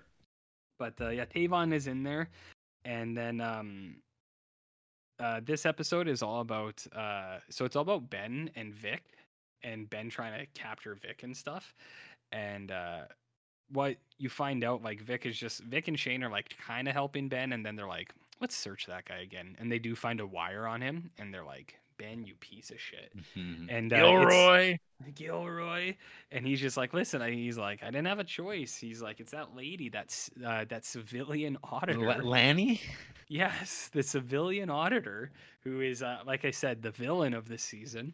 Um, she he's like she set this all up to get you and he's like son of a bitch so like vic and uh shane do set up to get him out but they like they like get something from him first and then they let him go and then vic goes to the police station and like says he's like hey listen ben gilroy came to see me. He's running away. And the karen girl's like why are you only telling us now? He's like because. He's like he's a fugitive. I had to play it cool. Um so like vic is just like he's very good at like he's like i know what you're doing. He's like but i'm not falling for that. And uh, the wire that they had they do get it. Uh and so like vic and shane get gilroy out of there and then uh the chief of police listens to the wire and it's very like well orchestrated where ben's like hey come on uh, what about all the rumors that the strike team is dirty and vic is like those are just rumors he's like you just gotta seem tough he's like i would never break the law ever yeah. ever. He's like, it's all about street cred, baby. Um, so like that that's Vic's like out on that, which is pretty funny. It's brilliant. Yeah. And then uh like the chief of police is like, Well, that's that. He's like, let's dust our hands of this. And that the uh civil auditor lady, she's just like, No, she's like, I know something's off. And he's like he's like, You're done, honey. Uh, but then she's still in the the thing for a couple days or in the station. And I was just like, that's kind of weird that she's still there. Uh, anyways, so uh, that's what that episode's about. Oh yeah, and a pregnant lady picks fights to get uh, shivved because she doesn't want the baby, and then Oh, uh. Danny goes to the lady in the cage, and she's like, "Listen, I'll adopt the baby." And this lady's like. "Pff." She's like, I'm not giving my baby to you. Fuck off. Uh, she's like, I'd rather it dies. And so this is just another of the the rejections that Danny is getting Mhm. where a lady is like she's like i am literally trying to kill this instead of giving it to you and danny's like oh okay so that's that's all well and good that's that's darkness. mm-hmm, mm-hmm. danny can't catch a break man so so that's that and then uh we have 211 dumpster condom Mm. So, uh, in this episode called Inferno, Vic mobilizes the strike team to help Aceveda's election campaign. Dutch and Claudette suspect a teenage girl is lying about the rape acquisition, uh, ac- accusation she's made against her employer. Uh, so yeah, the uh, the civil um, auditor lady is still there, which I thought was weird because she's still like interfering with stuff, and I was just like, that's weird.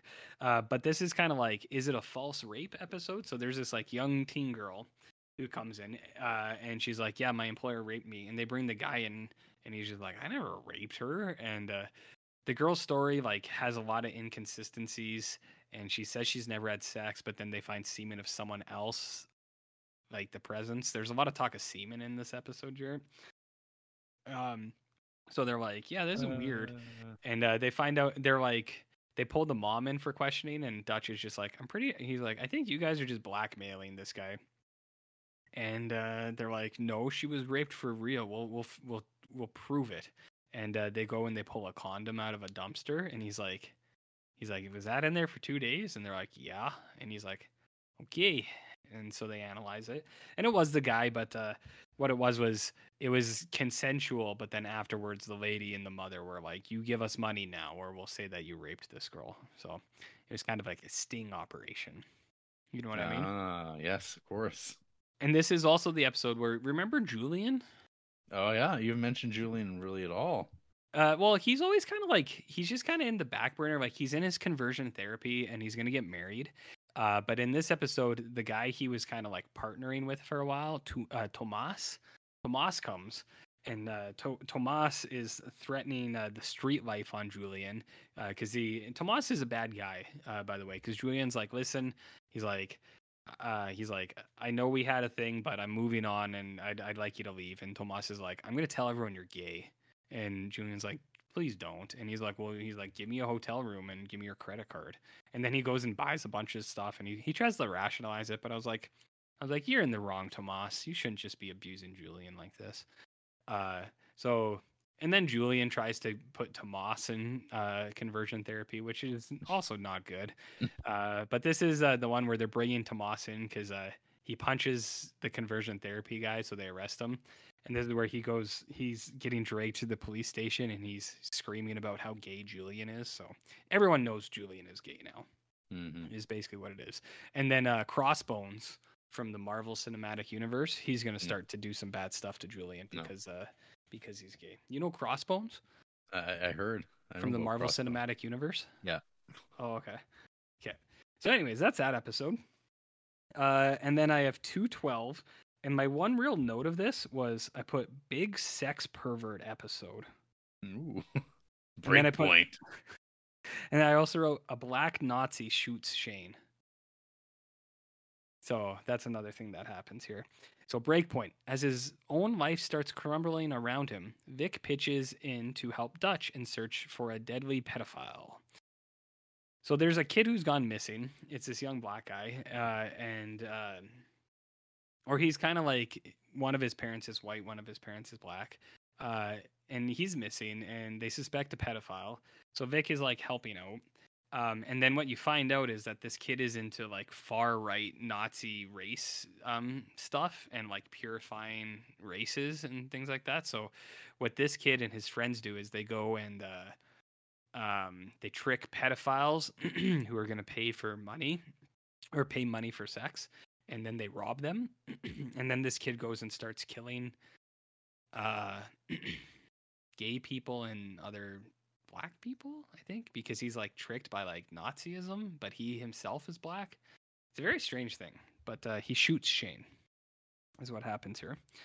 And then, uh, yeah, so there's lots of pedophile talk. They bring him lots of pedophiles and guys who talk about how they have groups and they meet. Uh, I think I, I shared a, a screenshot in the Discord where it's Oh. like, where he's like, we're a like-minded group. He's like, uh, he's like, were there any kids there? And he's like, no, we didn't have dessert. And you're just like, ew, ew. Uh, in this- No. And so so that's gross but they catch them and stuff so that's good. Uh and then uh yeah things are heated uh, at the house. Matthew is acting out really bad. Uh, he does have a behavioral therapist who is working but vic doesn't really like the guy and it's he vic's like you dating my wife? Kind of thing. Uh so there's that going on um, but this is more of an Amazon Prime thing, but I thought it was weird. Uh, before this episode played, there was a preview for season one of Dawson's Creek uh, and I, I- just found it strange because it was like they do previews sometimes, but it was like a v- season one of Dawson where they're it's like grainy and old, and I was just like, huh. I was like, what a relic of a forgotten time. So, anyways, uh, two thirteen. This is the season finale. Uh, this is where uh, my only real note was Cletus Van Damme, which Oh, is yeah. uh, a, uh disguise, which I like quite a bit. This episode is called Dominoes Falling. And it's a real nom de plume. It is. It is. Cletus Van Damme.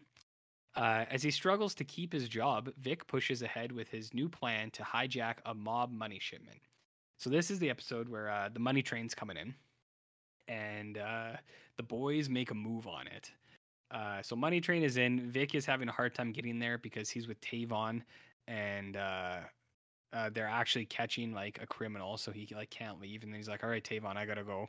So Vic comes to meet the boys, but something bad happened. Someone showed up at the money train and killed a couple people. Not them, but someone showed up and killed a couple people. And then our boys go, the strike team goes to rob the money train. And they're just like, hey, man, some guy came and killed those two people, uh, like some of these guys. It's like, this is turning into a bad deal. Like, this is a murder now. And Vic's like, no, we're going to take the money anyways. It's fine. um, so he does that and uh, they take the money and it's like something like three million dollars and the season ends with them at first staring at the money happy but then realizing they their like dread is setting in they're like they're like oh this is a Mhm. lot of money What, what's the Right. music that plays? it's a it's the you know the band live Uh oh yeah. that it's uh, i can't remember what song it is but uh it's uh the band live has a song that plays and you're just like oh Yeah. oh yeah It's not all that you thought it was gonna be, huh, guys? And Mm. you can imagine the devil going, that's exactly how it felt so Mhm. um yeah uh so season two ends they have successfully robbed the money train but now They- um they did it. but now the boys are like uh-oh did we do something that is gonna come They really to stepped haunt in it now. and then you go oh boys Oh, you Boys, guys, boys, boys. Why you got? Why you gotta be like that? Yeah. Which is good stuff, I think. Good stuff. So, anyways, there's there's that going on, which is pretty crazy. Am I right, Jarrett? Yeah, that, that's like kind of like the main story of the whole show. But there's all these other things going on at the same time. Yeah. Well, I mean, the- uh, oh yeah, Aceveda gets elected to city council at the end of season two as well, Yeah, or whatever. yeah, so he's not he's not the he's not gonna be the stupid uh, captain anymore. Uh, so you think? So you think it's all smooth sailing? We're not gonna have we're not gonna see old uh, Aceveda anymore. Yeah. Nothing- We're gonna see Aceveda. No- again. nothing's ever nothing's ever gonna happen to him. Ever? No, no. Why would anything happen to Why Aceveda? would, why would anything happen to him? uh, What, so what, uh, what, what yeah, could he- possibly go wrong? It's all it's all great. Yep. Yeah, so Aceveda is doing great and will always will. Uh Danny's getting shit on for by everything. Um oh yeah, so Julian, uh I don't know, I can't remember if it's in that episode, but like uh the the two guys like Crossbones and another guy don't like that Julian is gay. So uh they go and give him a, uh, what they call a blanket party where they throw a blanket on him and they beat the shit out of him. That Yeah. doesn't, that doesn't sound like a very fun party. Uh, I mean, I don't think at the party either, but that's yeah, what I, they call uh, it. you know, I, I actually totally forgot about the blanket party. Yeah, because like, and so that's the thing with Julian's story. Julian's story is always like two minutes of every other episode, kind of. Do you know what I mean? Mhm. Where it's like every other episode, they're like, "Oh yeah, Julian's on the show," and then they they uh they include something with him. But yeah, so like, Jul like Julian's come out to his wife, and she's like, "Yeah, okay." She's like, "Just don't be gay anymore," and he's like, "Yeah, I'll try, babe." But uh, that guy Tomas runs around, and then uh, the other cops take it very personally. And then, uh, oh, at the end of season two, there's a lot of budgetary cuts. So uh, Aceveda is firing like half of the barn. So now season three is going to start with the barn having half of the cops that they had before. Mhm. Uh, Good so, for morale, good for investigation. Yeah, and uh, oh yeah, and Claudette is the um, the pick to uh, for the next captaincy. So Oh the way man, season two ends, yeah, uh, the chief is like, yeah, we want Claudette for it. So uh, Aceveda's like, yeah, well, he's like, she's a good pick. And um, what else happens? Yeah, uh, so and Da- Danny, oh yeah, so Danny's getting shit on, like a lot. Uh, didn't she like lose her job?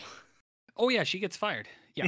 I was gonna say like, yeah yeah so in in the cutbacks the guys who the guys who beat up julian they get fired so crossbones is off of the shield and then danny gets fired because uh so because of all the stuff the um that that muslim lady was doing to her so Mhm. like uh um setting her up with like she like planted weed in her car and then like was like trying to like get her fired and like filing restraining orders which looked bad. And then because Armadillo got killed in in the cage and Danny was the officer that um uh patted him down they're like oh that's negligence. So yeah season 2 ends with Danny getting fired uh Julian gets beat up a bunch of other cops get fired uh Dutch kind of has his confidence back Claudette is going to be captain Aceveda is leaving and the strike team has the money, but now they don't know what to do with it.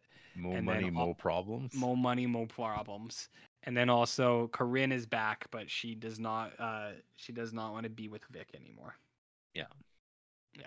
Or she was open to working with it, but uh, I think she goes to Vic's apartment one night and he she, he sees she sees that Vic has a girl there and she's like, "Fuck you, Vic." So then she leaves. Yep. That does happen. I I think it's in season 2. Yeah, yeah, It's a lot. Yeah, it's a lot. So I don't know what you want me to do here. Should I do season? I don't, I don't even know where we're at. I, It's, I, it- it's I don't know. I could do all of season three next week. I'm done. I'll probably Yeah. be done season four next week also. Yeah, Well, actually, I shouldn't say that. I'll probably have. likely. Well, they are. Yeah, there's some of the seasons are longer than others for random reasons. Because yeah, season three is 15 episodes. Season three Holy- is 15. Yeah, Ooh. season four was 13. Mm-hmm. Season five is 11. And then there's like a, a 15 minute mini episode that happens uh, between five and six. Which Okay. we'll Is that going to be on Prime? I have no idea. It was it was later made available on the season five DVD set. I mean, it's called Wins and Losses, but don't think about that at the end of season five. Okay. and then season six continues directly after season five, and then it's like yeah, it's just like nonstop at that point. Okay. Yeah, and then yeah, season blah, blah, blah, season six is ten, and then season seven is thirteen. So there's uh yeah, there's Plenty. still a bit to go. Plenty. To go. Yeah, it just Lots of- depends on lots what of- you want to do. Lot, lots of fun stuff with episodes calling called like playing tight, freaks and tips, bottom bitch, Mm-hmm.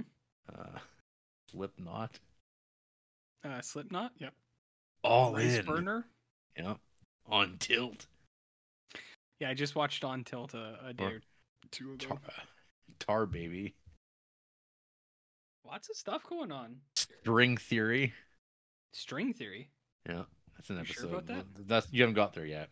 And there's an Oh, episode okay. called "Back in the Hole." Back in the hole. We had a fire in the hole in season three. Oh man. And there's an episode called "Smoked." Yeah. It's all there, is what you're trying to say, right? Oh man, good stuff. Mm-hmm. Good, wonderful stuff. And man, if you if you're invested in money trains, oh, Season three. yeah, And uh yeah, I don't know. Maybe maybe I'll save it for next week. I don't know. I could talk about it now. It's up to you. I don't know. I don't know how the audio quality is. It's been If fine actually. I, I, Okay. It might have been. It might have just been your microphone needed a little unplug. It's been Or great. Oh, I just need to plug in things better. Yeah, it happens. I don't know. Son of a bitch. It's been good. Okay. Okay, good. Good. It's up to you. You can go ahead. Uh, It doesn't matter. What what what is what is a season? I mean, I could do the first couple episodes because that seems to work.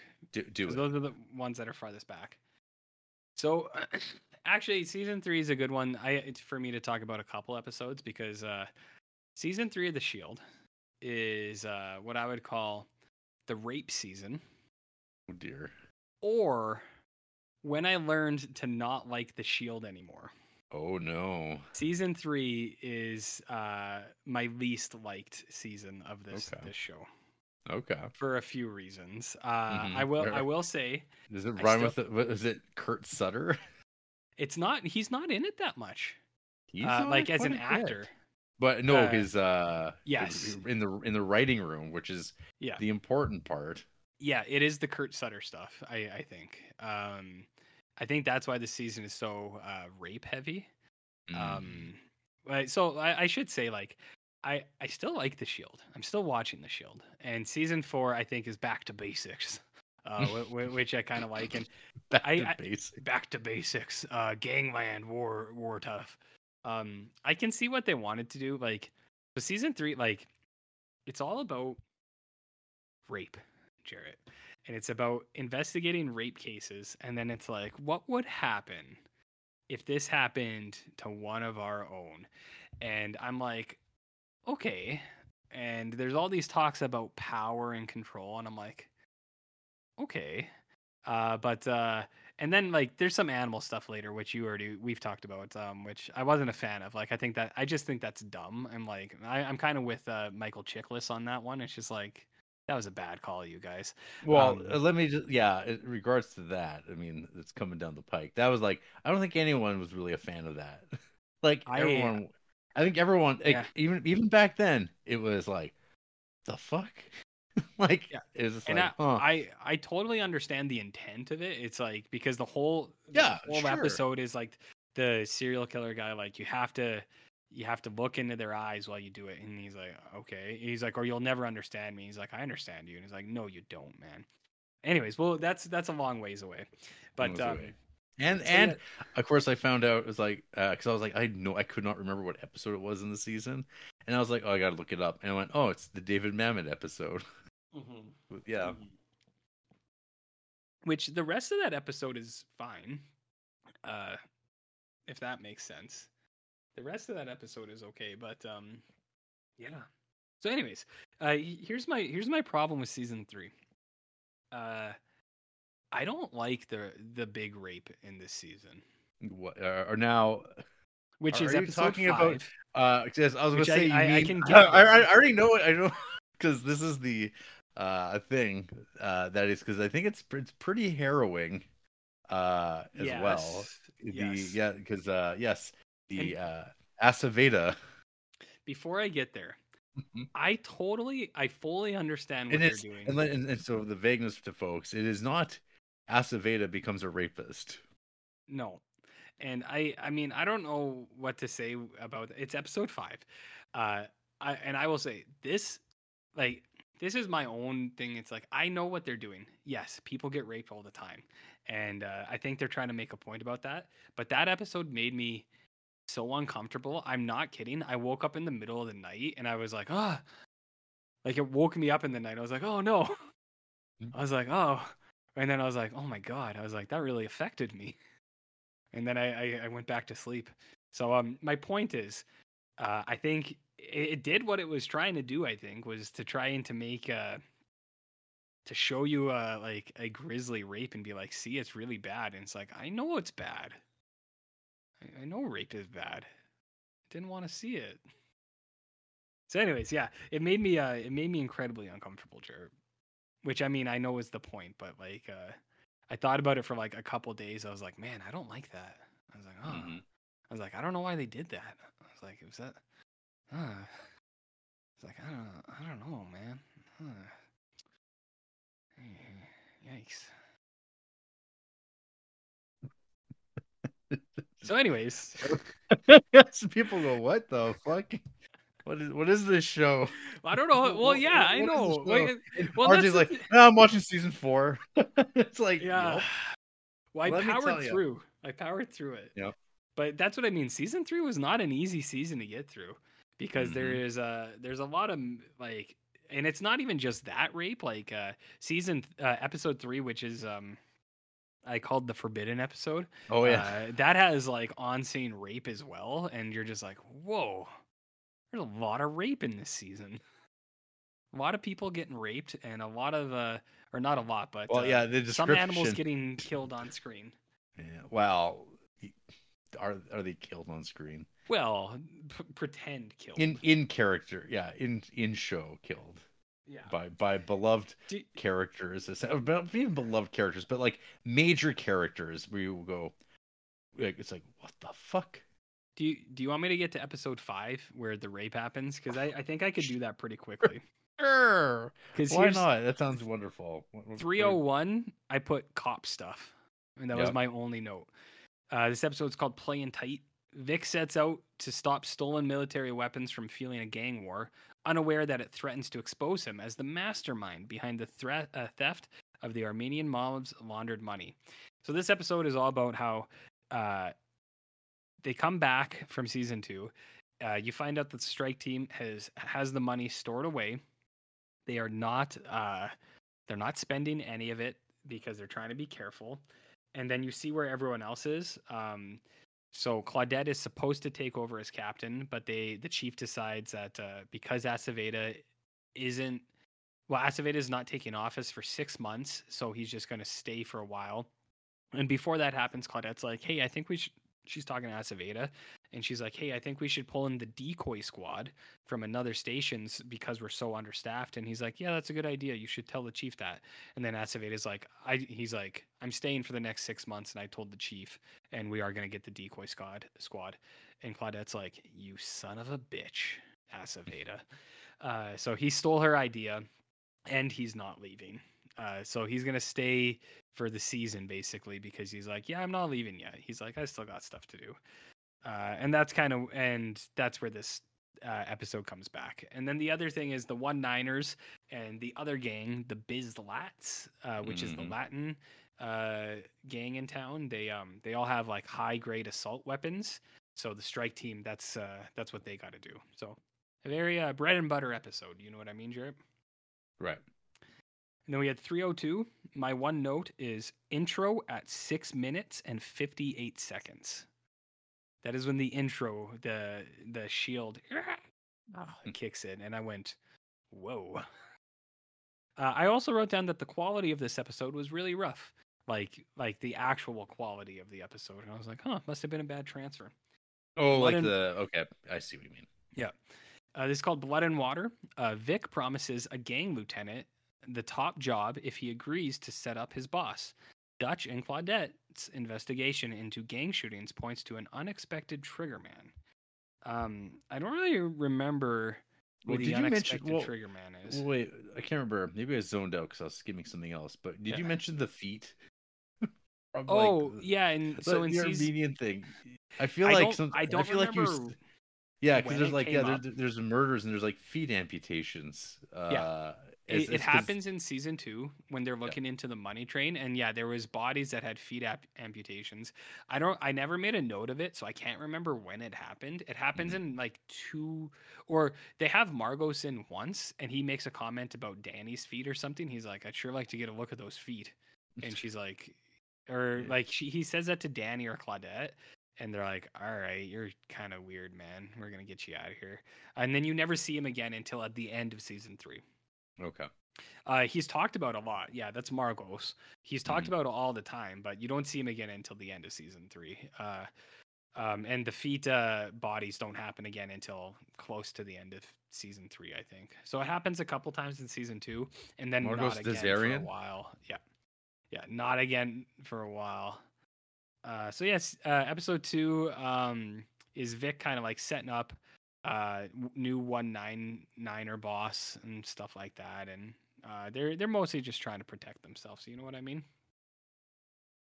uh and then 303 as i said before this is the forbidden episode because this is uh the only episode of the shield that is not available on amazon prime For some reason. for s- some reason. Uh, I don't know why, but um, it's forbidden, I, I guess. Uh, this is where we find uh, the first occurrence of the cuddler rapist. Uh, so there is a man breaking into senior citizens' homes, uh, elderly women, and raping them. And all, a lot of the elderly women don't want to admit it, but Dutch and Claudette are they're just such goddamn good detectives they figure it out. They say these women are being raped because Dutch notices that the bed has no sheets on it, and they go to the dumpster and they pull the sheets out. And wouldn't you know, semen. Jarrett, hmm wouldn't you know? Uh, so the cuddler rapist, he goes, uh, and one woman admits it, and then uh, they kind of backtrack and find out that he's been raping a lot of elderly women. Uh, and um, what was it? Uh, uh, he's raping a lot of them, Jarrett. I can't remember. So yeah, he breaks in, he cuddles them for a couple hours, and then he rapes them, and then he leaves. Uh, so th- he's going to be kind of like Dutch's story for the next couple episodes until he finds the guy. Uh, Right. But they do pull in a ra- uh, a guy who is like convicted of sexual assault at one point, and then uh, Dutch is like, "Well, you're not the guy doing this," and he's like, "No, I'm not." Uh, or like he hasn't been convicted ever, but the guy's very honest with Dutch. He's like, "I'm not that rapist, but I really do have a problem controlling myself, and I'm afraid I'm gonna do it one day." And Dutch is like, "Well, don't, man." He's like, "Don't do that." And the guy's like, "Well, you got to arrest me." And Dutch is like, "Well, you never did anything wrong." He's like, "You're not the cuddler rapist, so I can't." And the guy's like, "Okay." And he's like Yeah. the dad from something. I can't remember what. He's like the dad in another TV show, uh, like a Friday Night Lights kind of TV show. But um, uh, he lets him go, and then the guy calls Dutch, and he's like, "I'm gonna do it. I'm gonna do it right now." And Dutch is like, "No, don't do it, man." He's like, "He's like, I told you, you shouldn't have let me go. I'm gonna, I'm gonna go rape him right now." And he's like, "Don't." And he's like, and the guy's like, "Up here, I'd be careful." And then uh, he goes, and the cops go to break it up, uh, but he's already raping the woman. So, uh, yeah. and they they show that, and I was like, "Is that why this episode is forbidden?" Like that, there's a like, you know what I mean? Like, I don't. Mhm. I don't know why it's not on it. Like, because I checked all the other seasons. There's no other episode that isn't available on Prime. And I, at the time, I sent Jarrett pictures. I was like, "What the fuck is this shit?" I was like, "Why isn't this episode available?" Um, but yeah, it was. Uh, yeah. So, and that's how this episode ends. Is just like that guy raping the other guy, and then uh, they arrest him, and then the episode is over, and you go, "Oh dear." Dear. Uh, 304. Um, I put bad management. I'm not really sure what I mean by that. Uh, strikes and tips. Uh, the rivalry Streaks between and tips. streaks and tips. The rivalry between the strike team and the decoy squad heats up as they compete to find a murder suspect. Oh, this is the Shane and Tavon episode.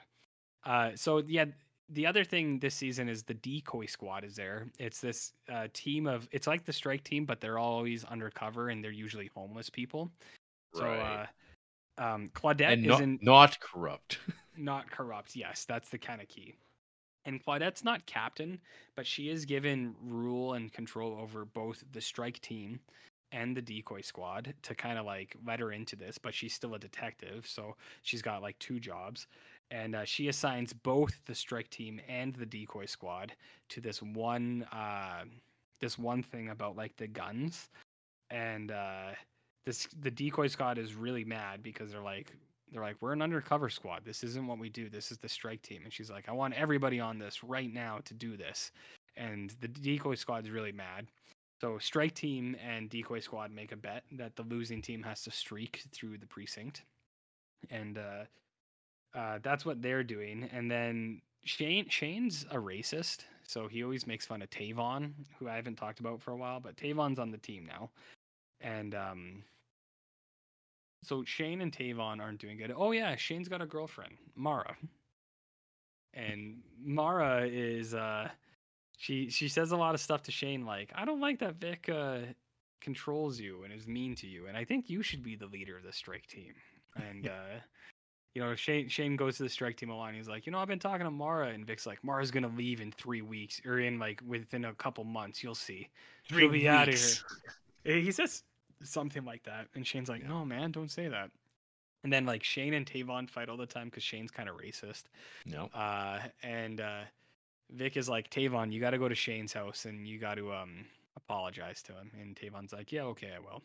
So Tavon goes and he tries to apologize, but the they yell at each other and then they fight, and they get into a real fight, Jarrett, a big one, big Oh. big fight.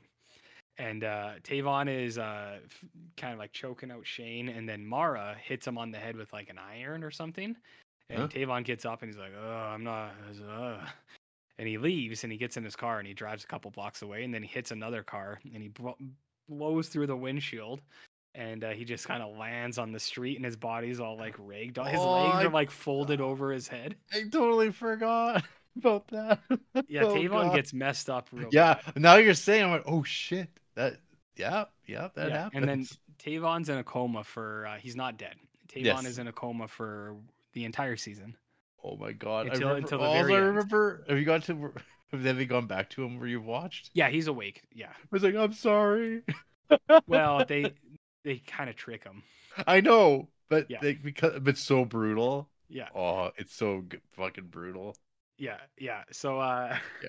yeah. So this is where Tavon is killed, and then Shane goes to, uh, well, Shane like tries to clean it up and without telling Vic, but you know, you always got to tell Vic. Oh, Shane. And then uh, just in terms of Vic's family, Cassidy runs away because she doesn't like uh, that her dad doesn't live at home. I forgot about Cassidy, Cassidy. who is Da- yeah, Vic, Chiklis's Vic's, real daughter. yeah, Vic's talentless daughter. Yeah. So she runs away because she doesn't like that the mom is dating the Oh, yeah. behavioral therapist of Matthew. Yes. Uh, and so this sets up stuff that comes later, but uh, this is where Cassidy runs away. I forgot about that too. Oh, uh, so- Yeah. And then we get to 305. Yes. And this is where Aceveda is graped. Graped. Yeah, I had to write it like that because I didn't want to write the word out in my phone because I didn't want it to autocorrect later at some other inappropriate time. Oh. So this episode has a lot of stuff. It's called Mom. This is where we get the money train bombshell. So let's just get that out of the way right now. Interpol is working with Dutch, and uh, um, what you find, and like Vic is like, "Why is Interpol here? Why are these guys here?" And Dutch won't tell him, and Aceveda won't tell him, and then he finds out, kind of, uh, or like, no, they don't find out, but what what we the viewers find out is that the money train uh, money cash is all marked. It is every single bill has been marked, and if any of them get spent, they'll there a red flag will go up. So the team doesn't know this yet, but we as an audience learn this. And then Vic is Vic's getting pressure from Aceveda, so he's like, "All right, I got to go out there um, to kind of put the screws on people." And uh, the thing I was going to talk about uh, before this episode finished was how Vic uh, torches a bong rip for a dude, and he like forces the bong down a guy's throat. So he's like choking a guy on a bong. Uh, and then Vic goes to uh, the guy who he sets up to be in charge of the Byz-Lats. So that that was a couple episodes ago where uh, the Byz-Lats like steal some of the money train money because Vic uses it as like collateral, uh, and then to get it back, the strike team kills the Byz-Lats leader, and then they're like, "You're the new leader of the Byz-Lats, but you're gonna do what we say." Uh, and then he finds out that Aceveda's on the train, uh, like on the trail of the money train, uh, money kind of in the Byz-Lats. So uh, Mhm. Vic is like, "Hey, uh, what is his name? It's like Daruga or something. Is the new leader of the Byz-Lats? He's like, you got to go and uh, get rid of that money that uh, you guys had." Um, and so Aceveda and the Interpol guy go to like this. They find someone. It's like, yeah, it's at this house in the freezer, and they're like, okay. So they go get it, and then the Interpol guy is like, all right, well, we got the money, we should go. And Aceveda's like, eh, I'm gonna stick around and look at things a little bit. So the other guy goes, and Aceveda calls for a car to come. Uh, and then the two guys that Vic uh, was bullying earlier, uh, they show up. Uh, and then the show gets into some real um, Wolf Creek territory. Uh, is it no? It's more. It's more like uh, Last House on the Left. it gets into some real last house on the left territory. Uh, yeah, and then they they do a real fake out where uh, as things are getting really tight, uh, really tense, um, the the the cop car shows up that Aceveda called for, and they're and you go, oh, thank God, they're there to save him, but they don't save him, Jarrett. You know, They don't save him. sloppy police work, Lou, Yeah, yeah, you guys should have entered the premises. That's and they uh, don't. And they don't. And, and they leave Aceveda to the devices of these two men, one of which had just been violated by one Vic Mackey with a bong Yes. down the throat. Uh, these these two thugs. Uh, Mhm. yeah, they they they uh, force uh, young young poor Aceveda to uh, perform some oral sex on one of them, while the other one records it on their cell phone I- or Yeah. something like that. Yeah. No. Yeah. And then eventually the strike team comes and those guys run away and Aceveda uh, uh, kind of gets loose of his stuff and talks about how he got beat up, but he's okay. He got beat up. And he got beat up. And Aceveda does not say anything. Uh, and then and then that, that, that stuff is gonna happen to Aceveda for the rest of the season, kind of. Yep. But, uh, yeah, no, this uh this episode was like when I watched this, I was I was I was very like upset by this, which I I I do understand is kind of like I guess the point of it, but I was just like, oh, I was like, uh, I was like, that's not good. I don't like that. I was like, who Mhm. wrote this episode? And then I looked it up, and I was like, okay, Well, The the main the architects of the series. yeah, the uh, yeah, not not the specific writer, but this is a Kurt Sutter uh, episode. Oh, it's Shawn Ryan too. He wrote, he and Shawn. Ryan. Yeah. So uh yeah, I don't know like I it's like I said before. I I get what they're doing cuz this whole season is about like the cuddler rapist and the other rapist in the background and then there's lots of talks of like control and power and like cops and stuff. It's like I th- it's like I, I think I know what you're trying to say with this stuff, but uh yeah, man. I uh I hated this. I was just like I I was like I wish I didn't see that episode. I, I wish that was the forbidden episode that was uh, left off of. Uh, I mean, it's a it's a character point for Aceveda. It comes up a lot and stuff like that. But uh, Well, it's it's still uh yeah. I mean, as you go on, uh, yeah, I I I've seen yeah No. the first two episodes of season four. It's still there, but yeah, I know. Like I don't know. It's like I said. I I still watch it. I'm still watching the show. I, I still like the show, but uh, this season, especially this one, I was just like, oh. I think this is getting grimier by the second. too too much darkness. Not not enough men flying through fences and hammering dudes. that that's in my opinion that is where the show excels and that is that's Uh, where it's like the best uh, hard hard uh, chest pumping uh, chase scenes through alleys with like uh, La- Latino music playing in the background yeah and and then yellow filters and hmm men, men being pounded to the pavement. Yeah, exactly. So I, I like that stuff a lot. Don't make me chase you. don't do it. That's the shield. Yeah, that that is the shield. Just that Yeah. one time. So yeah. Anyway, season Wait, three was uh, There's uh, a challenging watch to Oh, say man. the least. That's yeah. unfortunate. Well, I mean, Uh, well, I definitely knew that uh, the forthcoming episode eleven would be uh, would be the the trial as well. But I, I kind of that, that forgot that season three is packed with the the darkness. Uh, Oh, yeah. I didn't realize that the Aceveda bit was uh, or also season three. Yeah, and I mean, like, I don't know. This episode's got a really high rating, and I'm sure there's some people who like are totally into this. Like, In, and I don't. in- into it. I don't know. well, I mean, it. I like the storyline. I guess that he's like because he like tries to become like um. Like I, I don't want to say like a survivor because I feel like some people don't like the like labeling victims either, but like he tries to well, he could have been Oh, killed. on, yeah. like, yeah, and yeah know, and it's like, like yeah like I, I know this stuff happens all the time but yeah there was a couple r- like rape episodes in a row and i was just like oof i was like this show is really leaning into the rape in this season holy cows holy calzone You What about I mean? what what about gay prostitutes? uh those come up later those That come up, up later. later.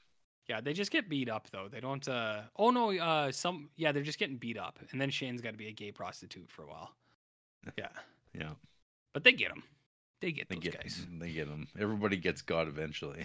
Yeah.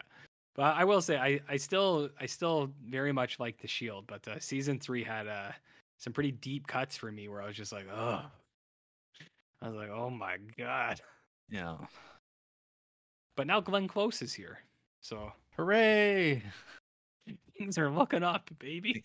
Well, yeah, you got uh. But it seems like season four is not a highly rated season. Really? I'm, I'm looking over the description. I don't remember. Well, again, so the episodes you're watching, they don't have recap things at the beginning, right? They don't have like a No, there's no- on the shield. no. Damn. So there is, yeah, there's a, a pretty iconic moment. I'm not sure where you were at in season four, but Uh, There's an two icon- episodes in. okay. Um, yeah, I'm not sure where you're at quite yet, but there's a, pr- a pretty iconic uh scene that uh, I don't know, uh, unintentionally hilarious, but like also like a major plot point. But it got used. Lawrence knows what I'm talking about. It got used in the recaps of previously on the Shield, just to make sure With the which audience. character? Uh, it'll be a Shane, and and and a new character, Like Glenn Close? not Glenn Close, Oh, okay. not Glenn Close. Um, the it'll be like the big bad of uh the season. Of season four, Anthony Anderson. Antoine. Yeah, I've seen Anthony Anderson's been there a little bit, but not much. Okay, yeah, it'll be yes, you'll you'll know it. Other than the respect, respect, Mhm. respect. That's all I've really seen of Anthony Anderson so far. Okay. Yeah. Yeah, you'll see. Yeah, Ant- Antoine's like a, a major figure of the Shield verse. Yeah, he seems to be. Oh. They've set him up to be the uh, the big guy for this one. The big guy. The big guy. Outstanding. Well, Yeah. I'm I'm sorry you had such a rough time with the. I mean, with it's- the, with, the, program. It's nobody's fault. Well, it's definitely Kurt Sutter's fault. It's well, and see that's the thing. It's like, I think it's Kurt Sutter. Like I I, I really do because Well, yeah, well, I would definitely say, oh man, Sons of Anarchy. like, It's you know like, what I mean? well, the problem is, is the Shield's actually got compelling characters.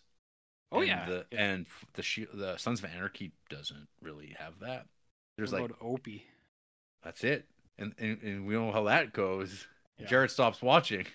I did watch two seasons of Sen- Sons of Anarchy, so Clay, Yeah, I think- I think Clay.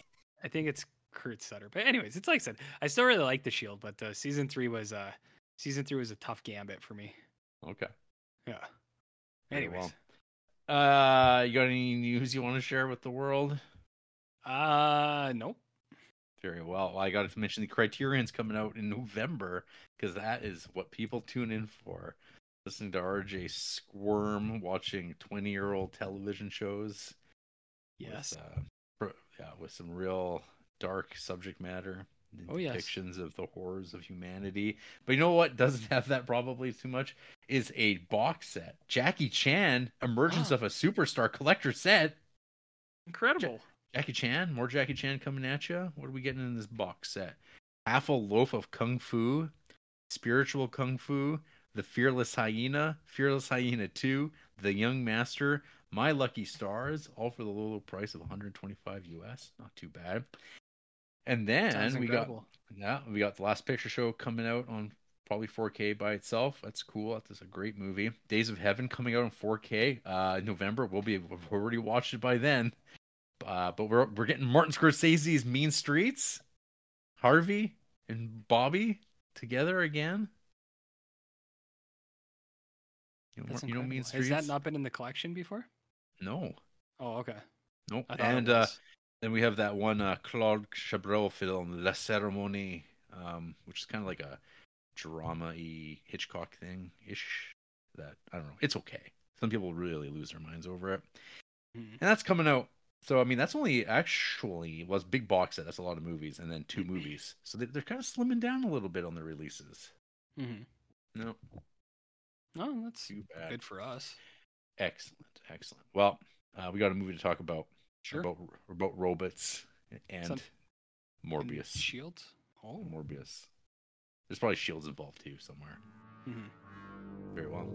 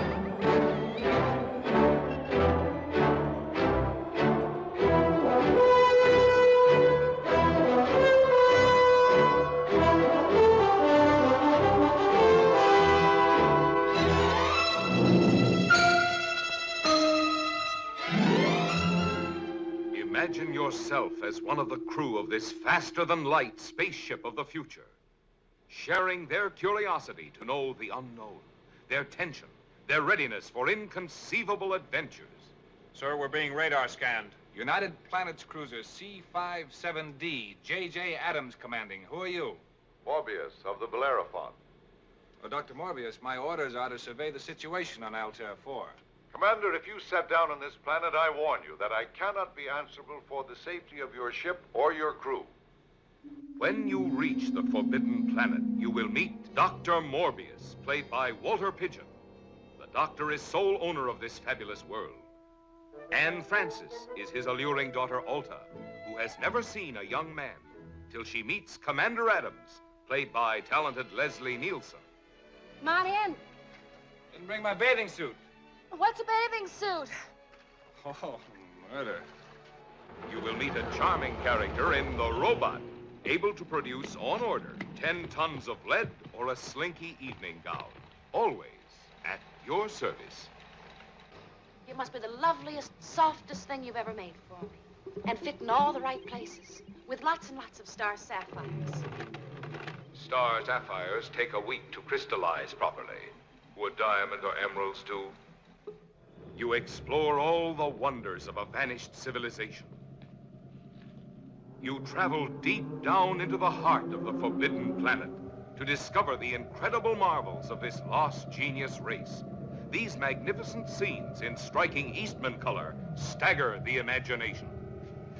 20 miles. Look down, gentlemen. Are you afraid? 7,800 levels. Yet the wonders of the planet Altair 4 conceal a strange and evil force, unknown, irresistible.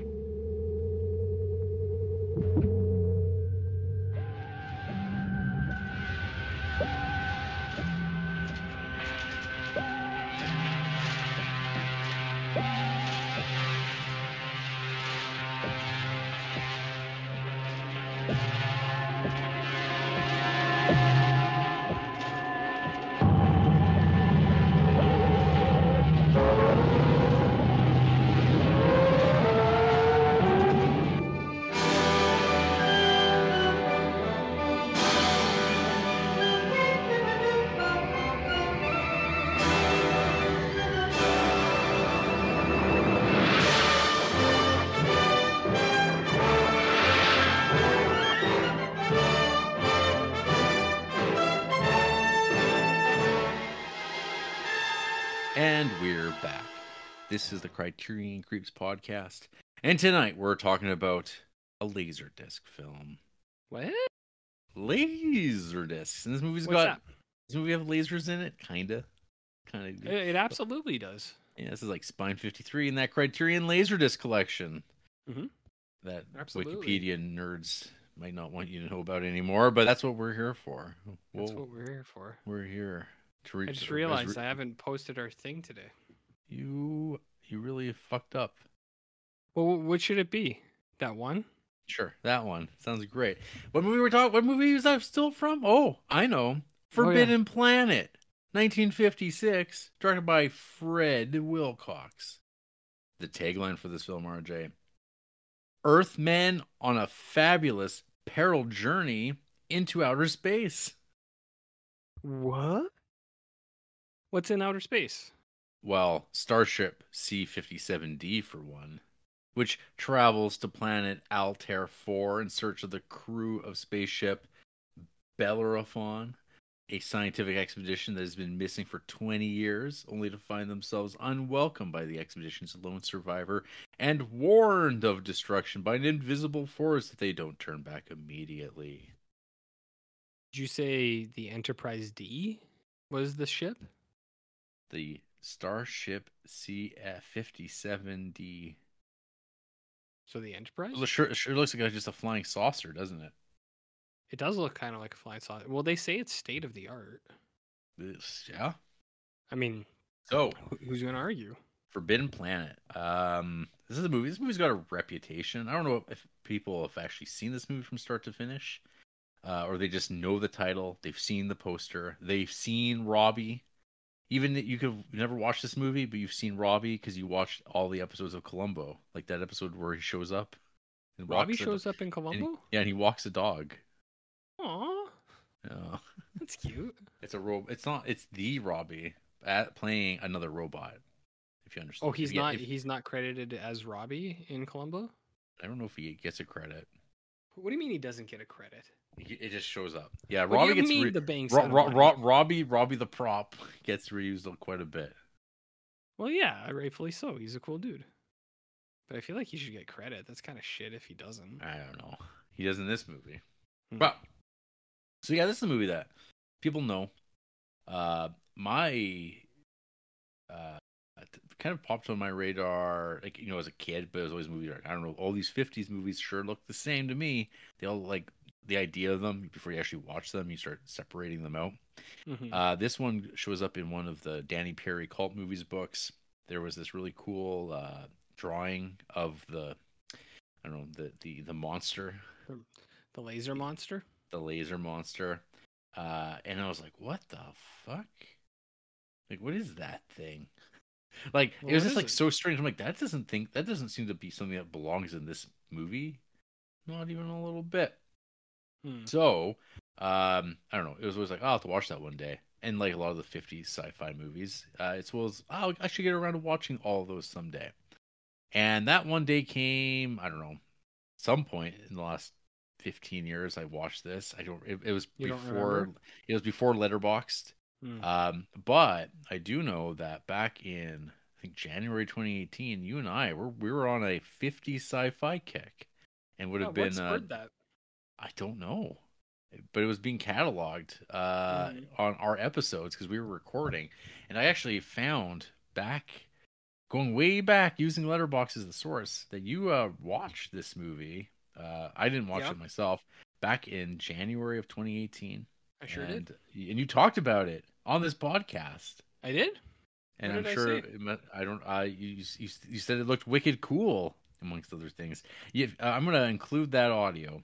I think at the end of the episode, people can go back and do a comparison after listening to uh, Battle Ravaged RJ, post post Shield season three RJ, post Hey, there's a, a lot of this. it- That's like we're talking like what almost 300 criterions since then that you've been like you've been shot riddled with, shot with like graped on and all sorts of things. mhm, heavily Graped. graped. No, Yeah, yeah. There's there's 2018. Hey, alien movies are pretty cool, RJ. I then, I like love you said, movies. there's 300 criterions and season three of The Shield, RJ, which is a uh, it's a different man.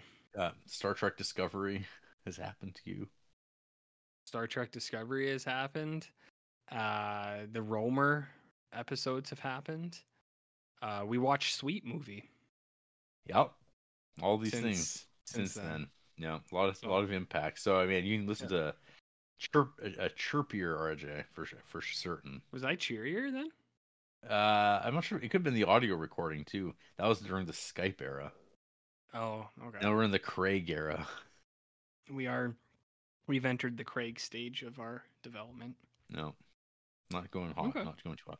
So anyway, I mean, if you ever asked me to recall much of this movie uh, that I've seen before, I'd be like, I have no idea. Like I can't remember. Mhm. There's a there's a there's a big electric creature in it, Mhm. and and Canadian heartthrob Leslie Nielsen, Yes. not to be confused with Liam Neeson. or other Canadian heartthrob, uh, Rutger Hauer. Hundred percent. Definitely don't confuse them with them. Don't confuse those guys. Um, no, no, no.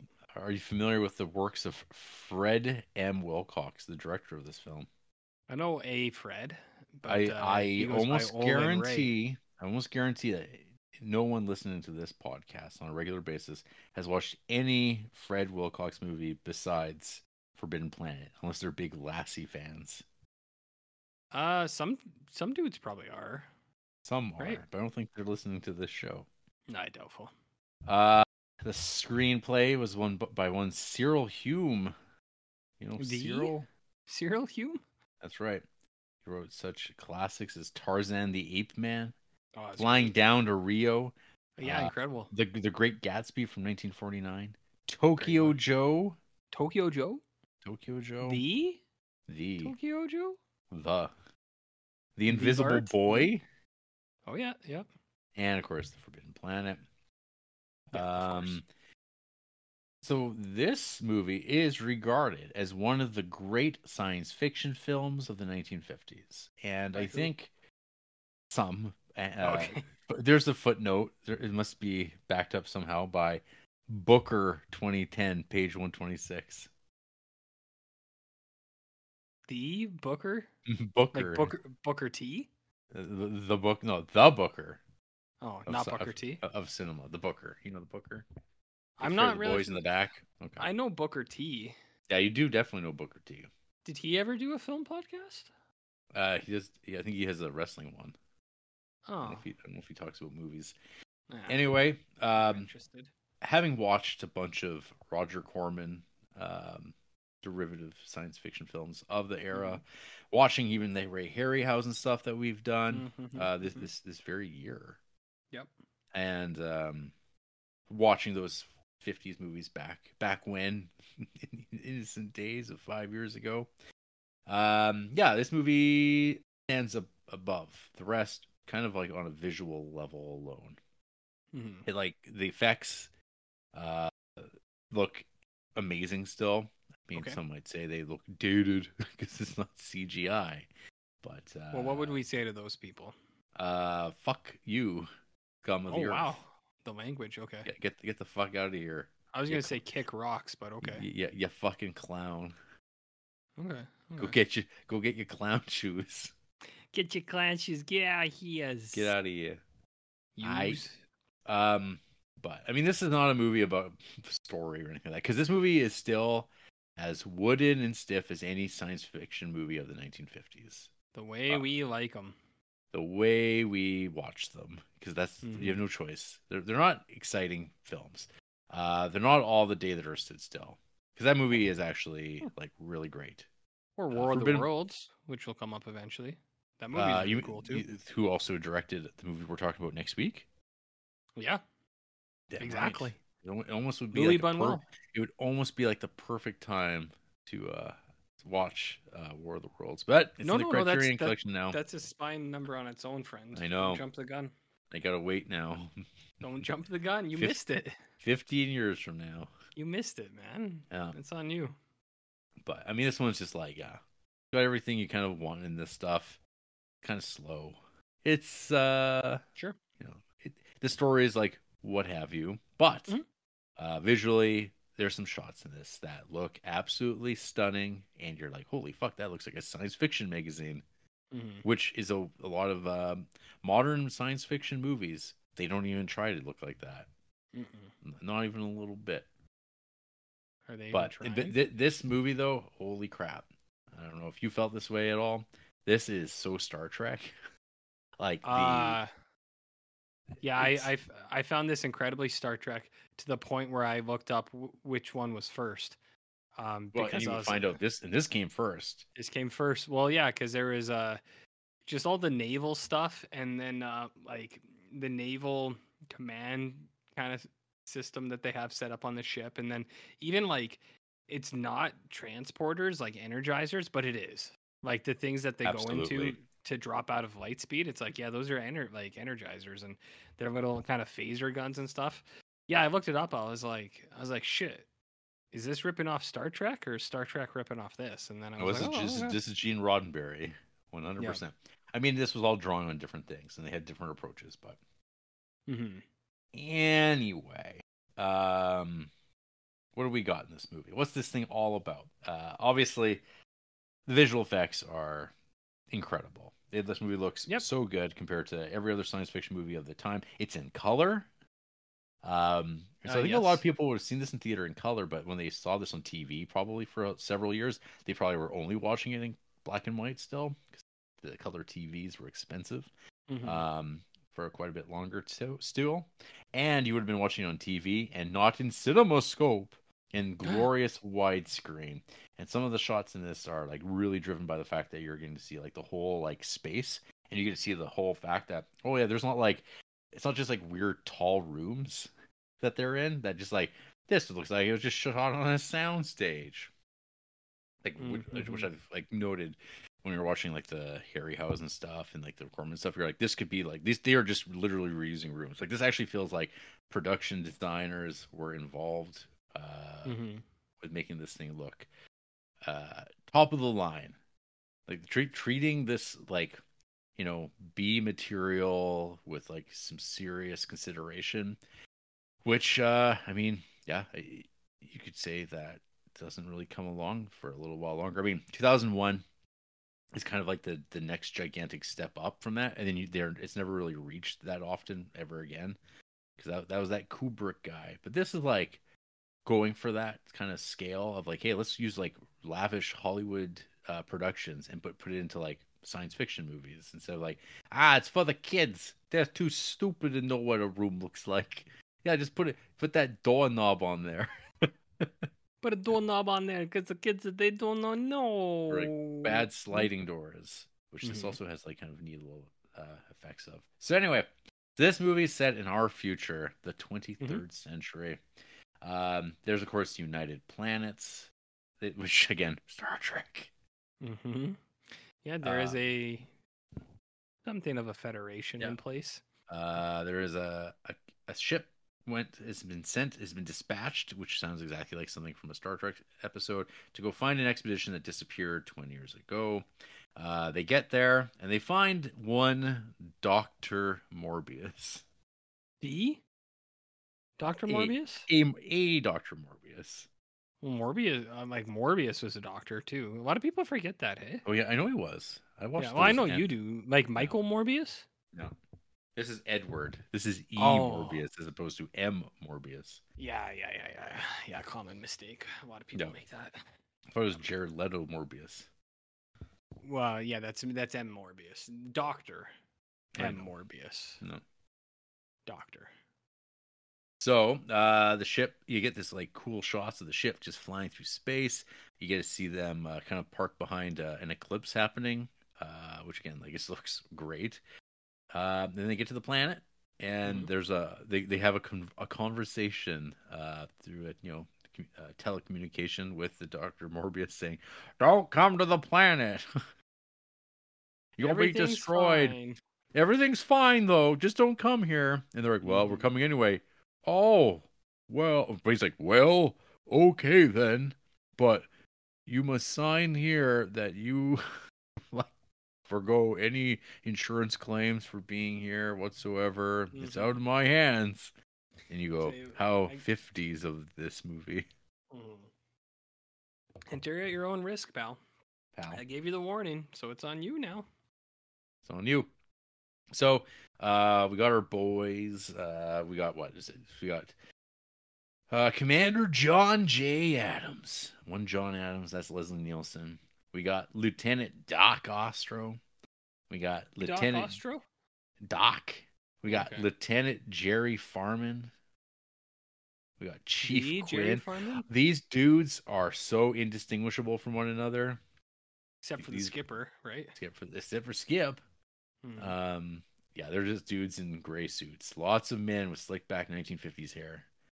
Um, to being, uh, like it's always one of those goofy things in these movies where these characters who's like, when we kind of know it's like astronauts have to kind of be, you know, physicists. They have to be, they have to be pretty I mean, smart and like fit and find top of the line specimens. At least in the except for the Cookie. idea of the 20th century. Yeah, exactly. This is the thing. It's in the 20th century, this idea like, oh yeah, no, there's these are like uh like real top line specimen types. But now you're got like, ah, jeez, I gotta find more soup bones to feed the boys. you're like, couldn't we find a more valuable member of the of the team rather than the cook? They say, "Listen, Cookie, we're not gonna ask you about getting fall over drunk. We knows you was. Just was- tell us yeah. about this." Yeah, this scene got really dri- driven home for me when Morbius is talking about his superior IQ. And there's always this talk about like Oh, measuring measuring your IQ and how how much more brilliant he is. It's like, how about you? Like, and this scene goes on forever. Where they're like hooking him up to the machine. They're like, oh, see, your my IQ last tested was a- was 155, and mine doesn't even measure anywhere near yours, doctor. You're so much smarter than me. What did that remind you of? Uh, The IQ uh, guy. the IQ guy. Which one? We We're talking about how uh, superior his IQ was. Very intelligent. Very intelligent.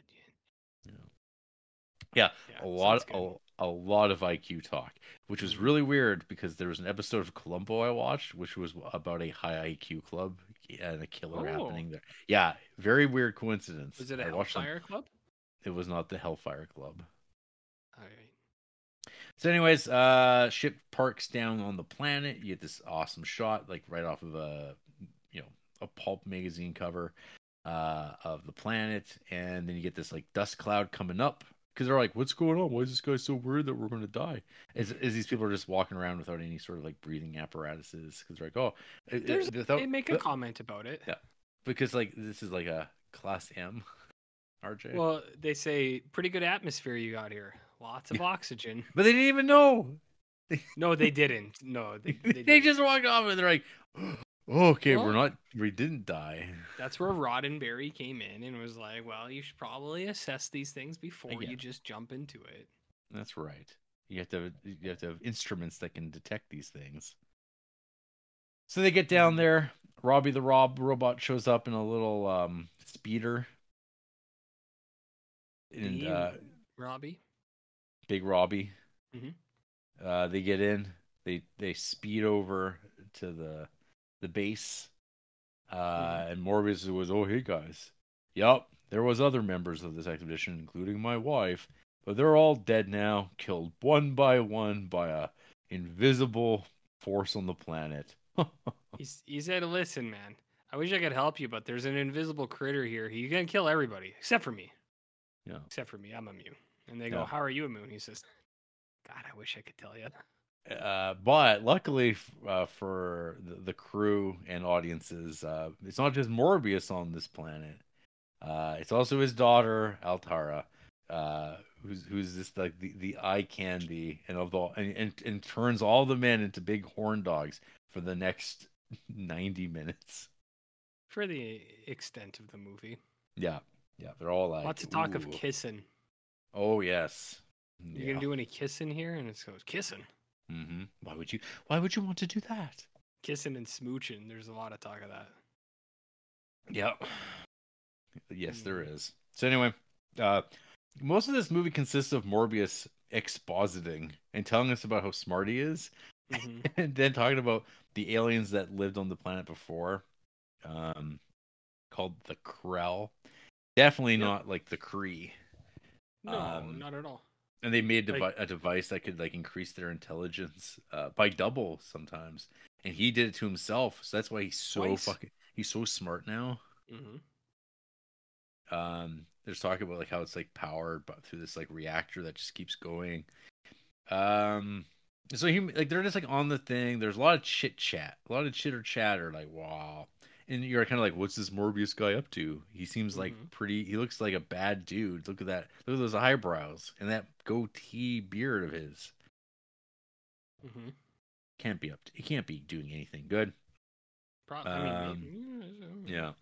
But yeah, eventually, um, yeah. So we had we had this like quote unquote budding romance uh between uh Leslie Nielsen and Anne Francis. That's just like okay. But she's really into these dudes too. She hasn't seen like young dudes or like other than her dad. She hasn't seen other like men. She's she's like ooh la la. She's I into like- dudes. You say? She's she's into dudes. But then she like definitely makes a comment about like especially the two on the end, and there's three of them, and you go, Oh, poor middle guy. Mm-mm. So anyway, um th- everything seems to be great. And they're like, What's the problem? Everything on this planet seems wonderful. And uh we can get you off of here. It's like, no, no, no need for that. Things the invisible things might kill us. Well, and it's always like, why did you tell us? Well, because I had to draw the story more. That kind of thing. Um Mhm. eventually the, the they start getting attacked. They do? Um, They do. Damn. Bad bad stuff by an invisible enemy. Uh, the force field that they set up, uh, it it barely holds back this this enemy. Uh, there's some blasting. It doesn't do anything. Dudes are getting killed. Mhm. Um, yeah, and then of course when I think it's when uh Anne Francis, yeah, Altaira screams, the thing vanishes, and it's like Something like curi- that. Yeah. Curious. Um, Is that Then, your course- Doctor Spock? Doctor Spock, Is that you? cu- curious, curious.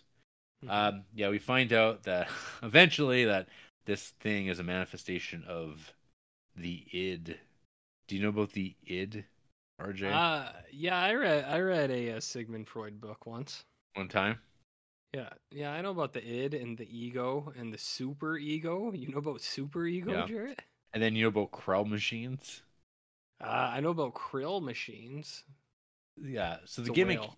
the, the, the gimmick here is that in their in the pursuit, the Krell's pursuit of in, an increasing their intelligence and like trying to become these kind of like perfect entities, you know, of pure reason and rationality, um, that they left this void of the the id to be unleashed, and it is the id that killed everything on the planet, and it's happening again because uh, old uh, Morbius, when he went to start doing it, he also stripped it out, and it turned into an invisible force that drives us and can be destroy us. RJ, it's kind of kind of like a metaphor or something. Uh, What is what what is it a metaphor for? I don't know humanity. about it's about Humanity, humanity, versus monsters? Man, man is is perhaps hum, humans the real monster? Humans? Humans? What about females? Yeah. Uh, sure. Okay. So anyway, um, the creature, it's still coming at him. It's still going to get him. They hide in the lab. There's a whole drawn out scene of it burning its way through do- thick metal doors.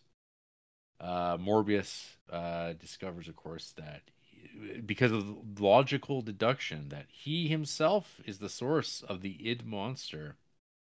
Uh, and then he, we, him t- talking himself out of it and talking it through, so the thing won't will go away on its own. Mm-hmm. Um, Super id. Some have said. super id. Yeah. And then uh then they set a self destruction device to blow the planet up. And you get to watch that happen.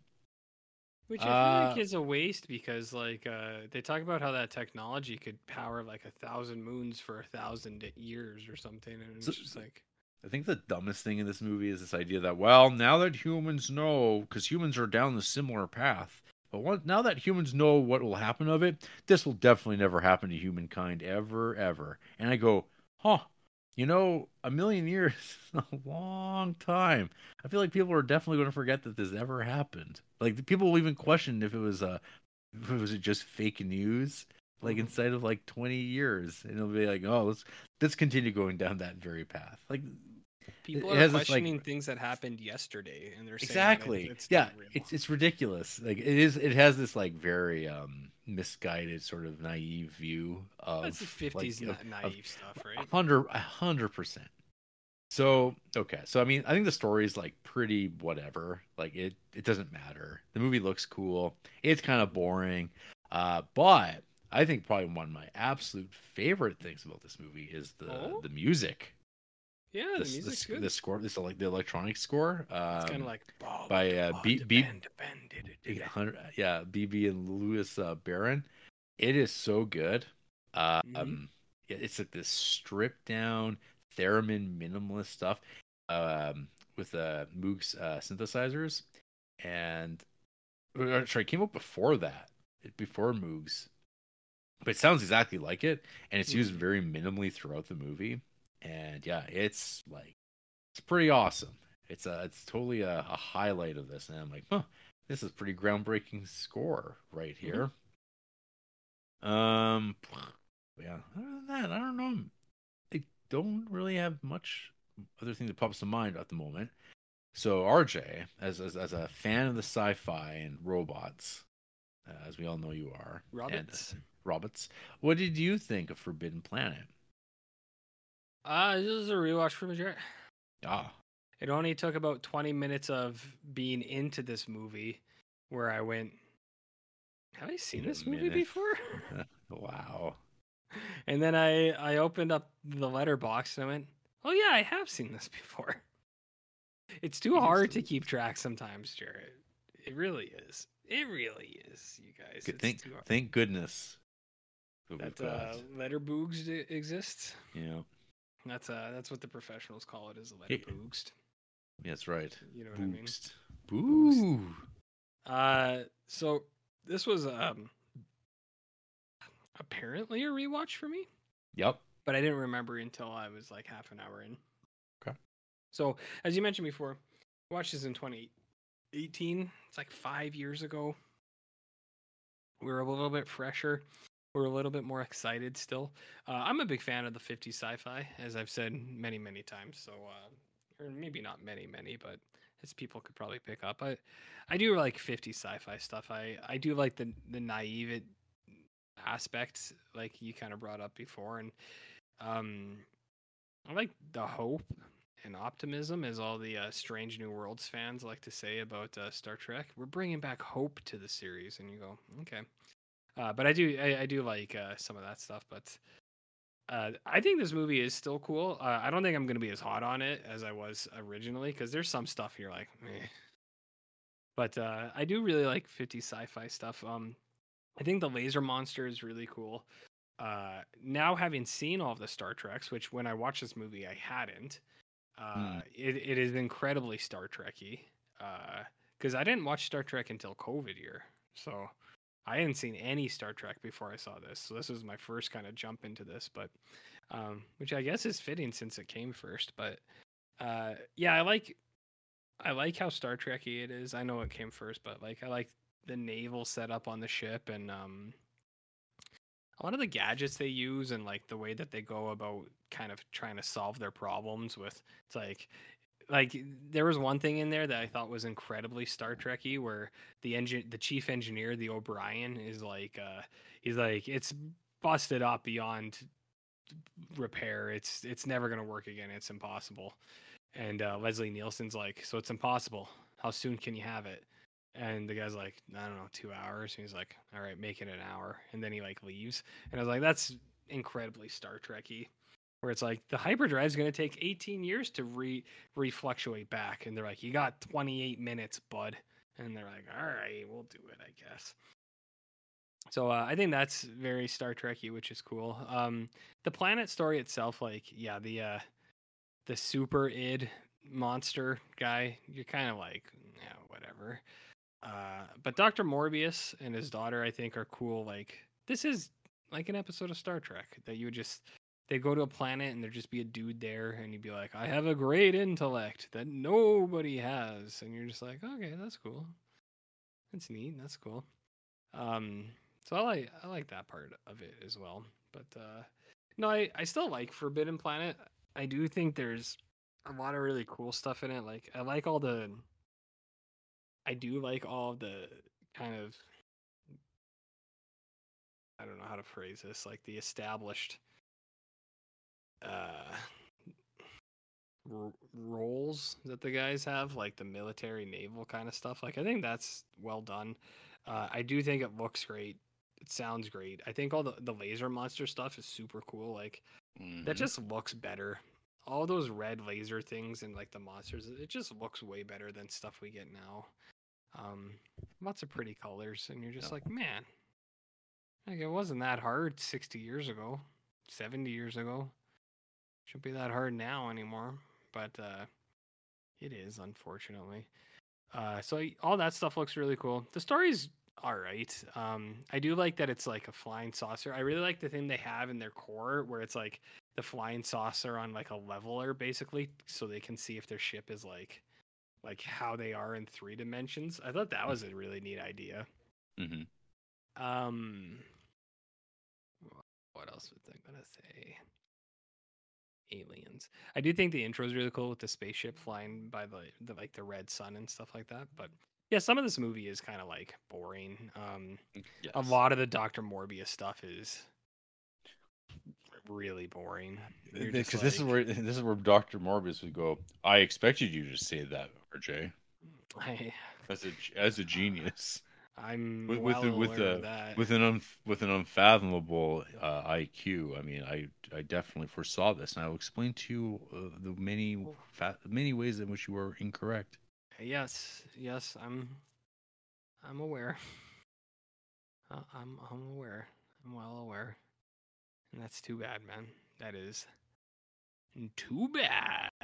Uh what was I gonna say? I don't but yeah, no, I don't know.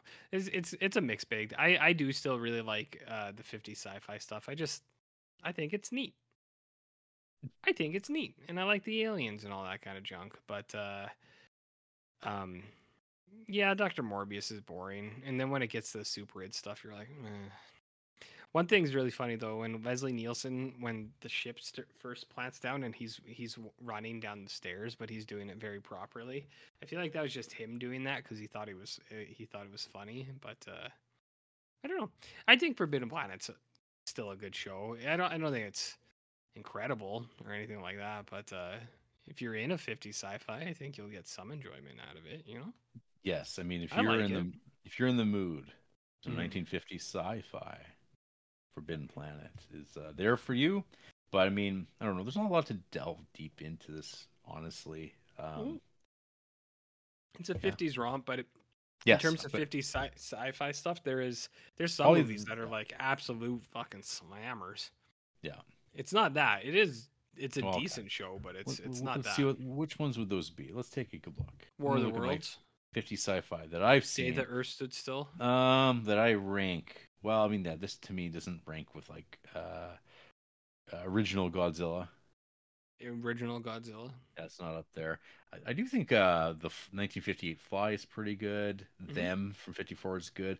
Quatermass 2 is awesome. Mhm. Uh, Thing from Another World's probably better too.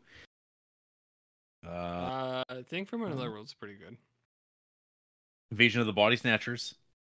Body Snatchers is One, good. one of the uh, another early laser uh, disc watch.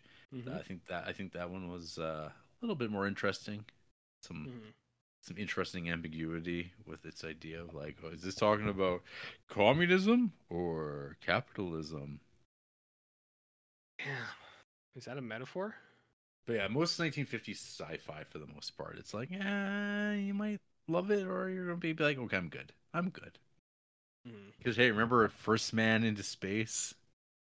Uh, I do remember that. Remember the Yeah, atomic it's- submarine? yeah, I do remember that. It's Yeah. not all good. No, Uh, that like- stuff is like that stuff is like super cheap in That stuff, comparison. Like yeah. Forbidden This Planet is this like is much a lavish a lavish production. Yeah, this is much better than that. Yeah. Yeah, I don't know. I like the 50s. I mean, I just like 50s stuff. Stuff. 50s cinema is really nice. Yeah. I feel like stuff like this was on at my grandparents' house a lot, and I didn't realize what it was, you know? Ah, maybe. Maybe. Like it was just on the TV. Uh, what did you did you like the music? Or yeah, the music's sound? great. The Yeah. sounds, the score. It's kind of like ba wa da ba da ban da ban da da da. It- It's good stuff. I like it. Good stuff. Uh, you want to hear from some people who hate this movie? Want I to hear, wanna hear guess. I mean, I feel like it's people. It's like, why are you watching a '50s movie? I feel like it's gonna be a lot of those people, you know. I heard that this was a classic. You're like, ah, amongst like I don't know Joe Dante and uh, John Landis, probably. It's a generational thing. Those those guys would like lap this shit up, and this is like icon, Yeah. like big Forrest Ackerman. Oh, he'd be Of course, sticky. He'd be Oh, yeah. sticky thinking about these movies. And again, be all over it. no. And that poster is so awesome, so good. 'Cause It looks like a Yeah, skull. It looks like a skull. It's wicked, man. It's wicked. Uh, what do we got here? Um, we got Corn Dog McGraw. Oh, I never want to see this again. Um, mean- oh, oh, Kobe rules. Uh, again, they're they're they're uh, all about half stars. Corn uh, Dogs what got Barbie in their favorite films, which I feel like is not great. Kobe rules, man. This dude don't like nothing, hey. Uh, how about well, we got I love Rango Heart Heart Okay. half a star. Just weird and rape themed. Like, bro, look at the poster. Skull, No. skull, skull. No, I disagree wholeheartedly. Robbie's saving her in the poster. He's saving her.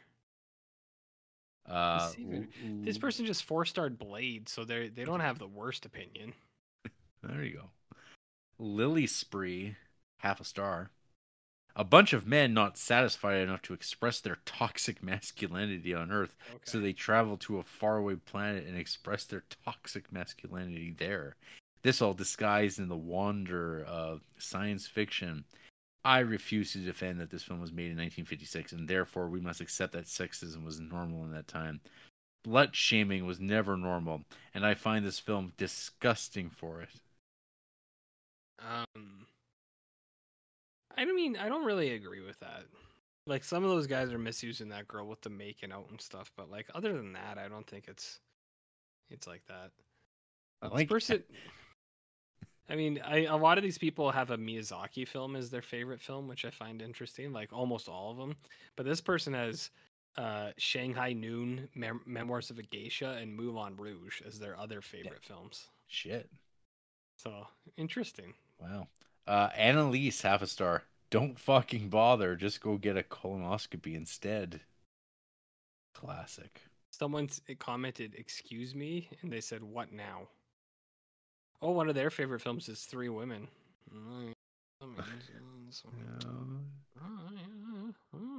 Cassie? Vix Cassie? Uh, Oh, really? Half a star. This reminds me of the time I reached into the garbage disposal and found broken glass in it. An entirely miserable, disgusting experience I would rather not repeat. Oh, come on. it's so weird. In Cassie's bio, it says, "My dad is part of an elite police team in the Farmington area, and everything was cool until season three. I don't, I don't know what that means. That's What what- It's just shocking. Just shocking, Yeah. bizarre.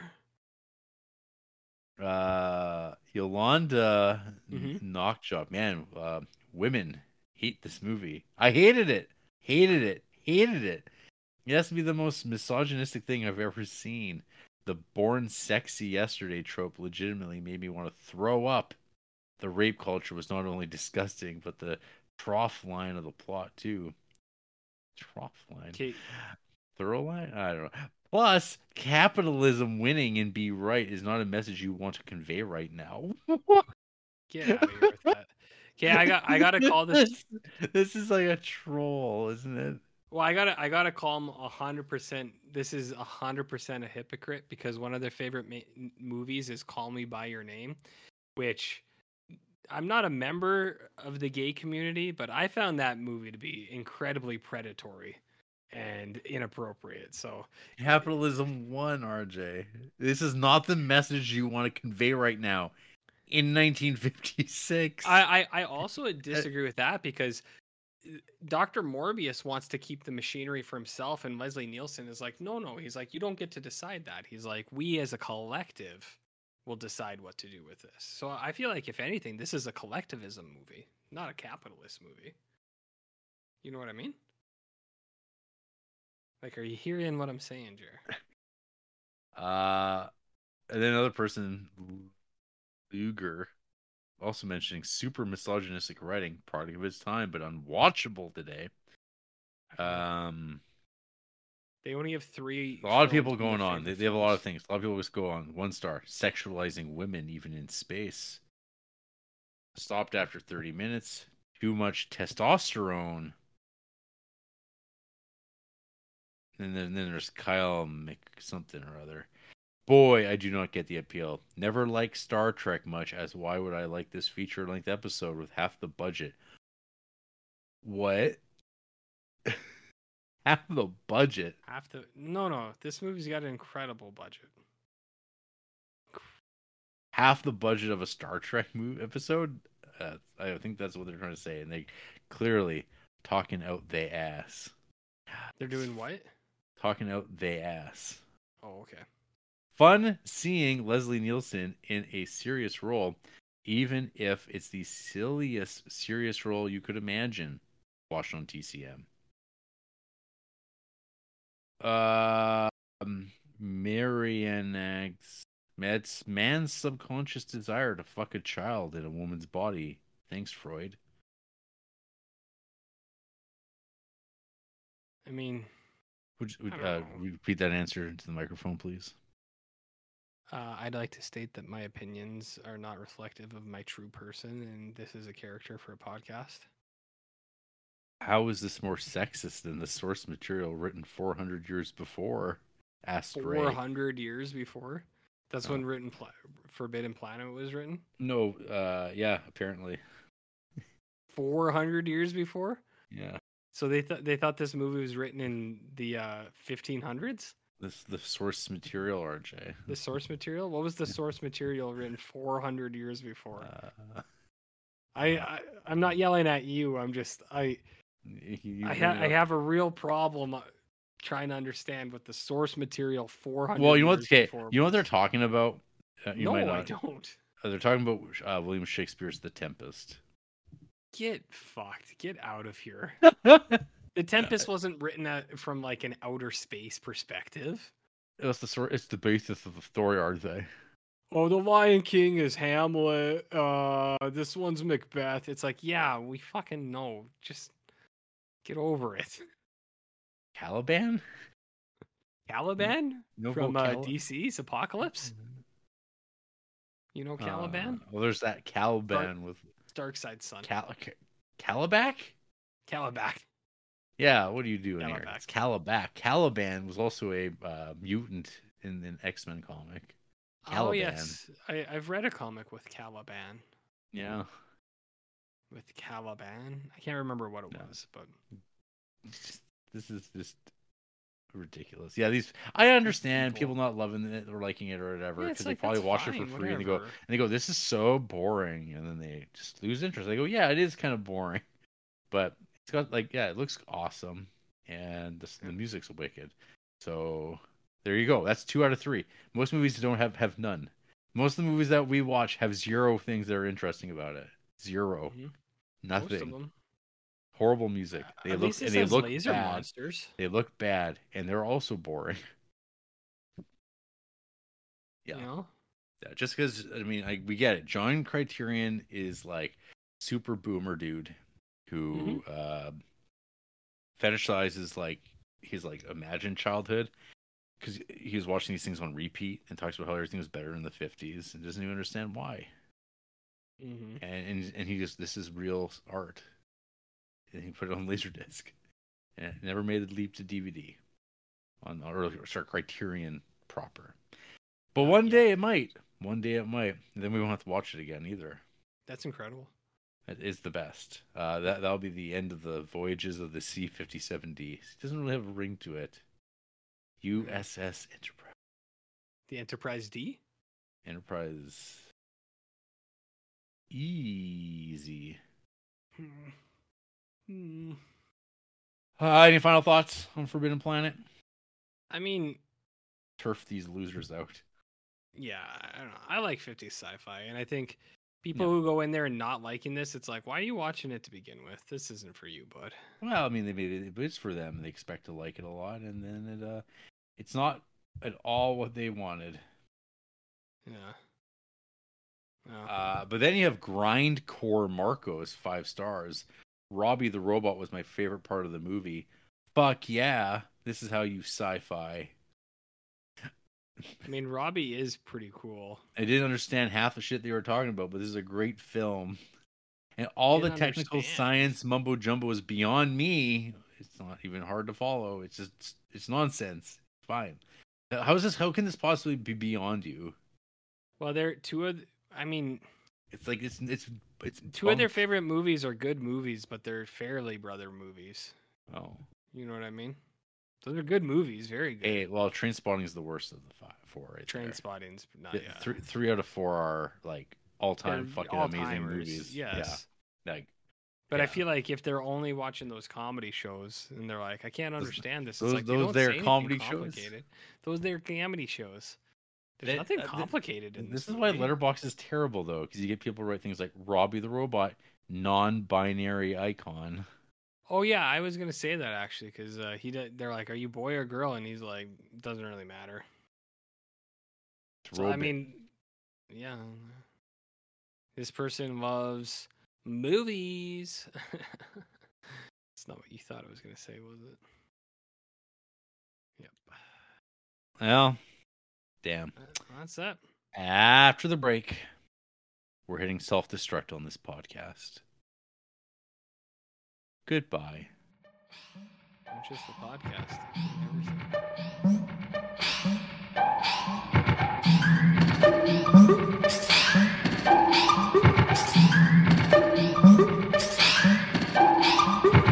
Everything.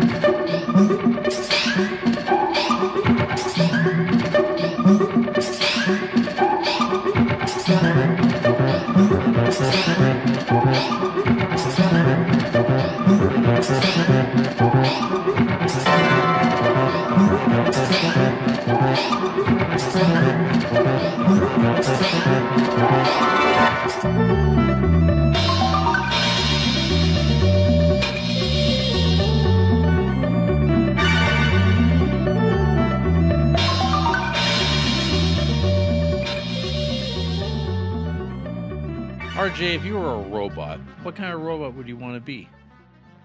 I would like to be a robot.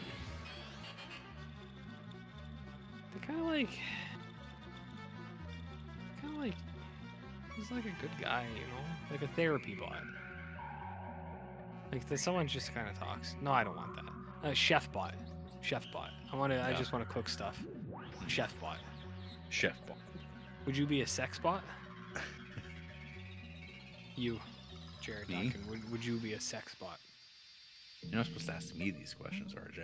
Jarrett, are- do you want to be a robot designed only for sex? I've been, to- I've been told I am a robot. Designed only for sex? Um, to f- file comics. Wow. What else are you a robot designed for? Um, existence. Some have said that my existence is a uh, a cruel something. I can't remember what I sent you the other day. Remember the thing from that comic book? We didn't talk about that. Oh yeah, you you fucker. I forgot. I read it. We can talk about it next week. what, what, well, you can just talk about it now. What did you What did you read this week, RJ? I read this book that uh, Jarrett gave me um, called uh, "They Live in Me" by uh, Jesse Jacobs. Yep. It was a book from the house's perspective.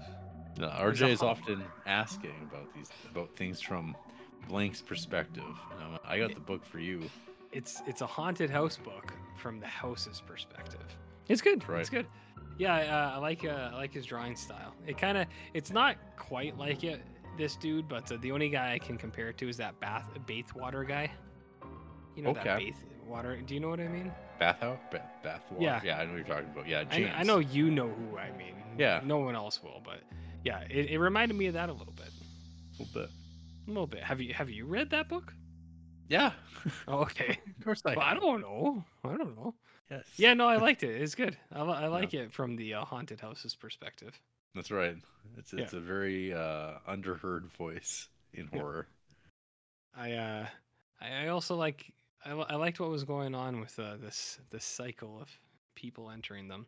I got a good uh thing of the adult kid who's like, my teeth just dissolved. The house is eating my nutrients, and I was like, yeah. I was like, that's good stuff. I That's where the spiders come from.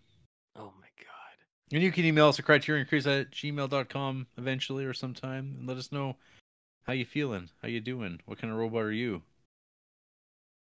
Are you? Do Write you us- have Write us from an email from your perspective? the perspective. email's perspective. Yes. That's a good way to go.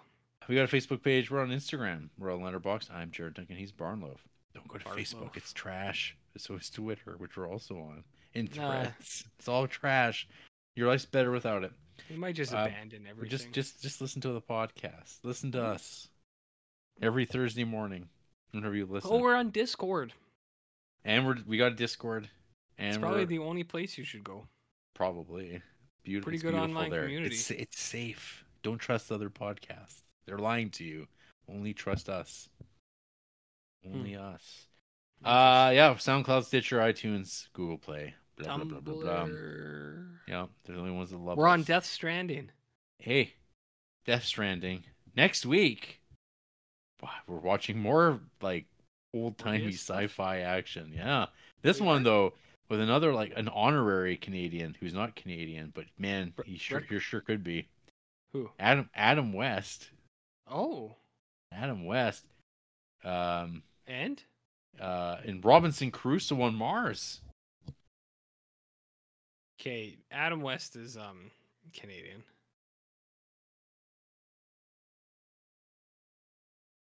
Canadian. He's an American actor, RJ. Dude, that dude was born in Coaldale. Holdale. You wish. He is the pride of Taber. It's Yeah. not just corn that they're known was he for. was he that guy you saw driving around with that corn corn on the cob? Yeah, well, where do you think he learned that skill? That's right. Uh yeah, I mean this is 60s sci-fi. It's not as good as 50s, but hey. There you go. It's got a monkey in it. Does it? Is, is the monkey harmed in any way? I hope not. But I don't know if you looked at this poster very closely, but there's a monkey on this dude's shoulder. I have not looked at the poster very closely. You see that? You see that monkey? I I'm not looking at the poster even now. Oh damn. I'll see it when I log the film.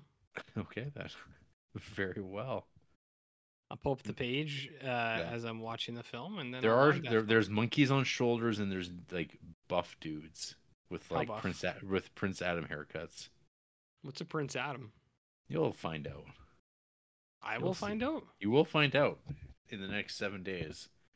You'll be like, that's the that's the Prince Adam. Interesting.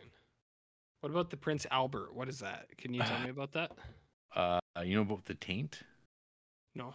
Oh, well, that's a conversation for another time. Can you tell me about that? Good night. Oh.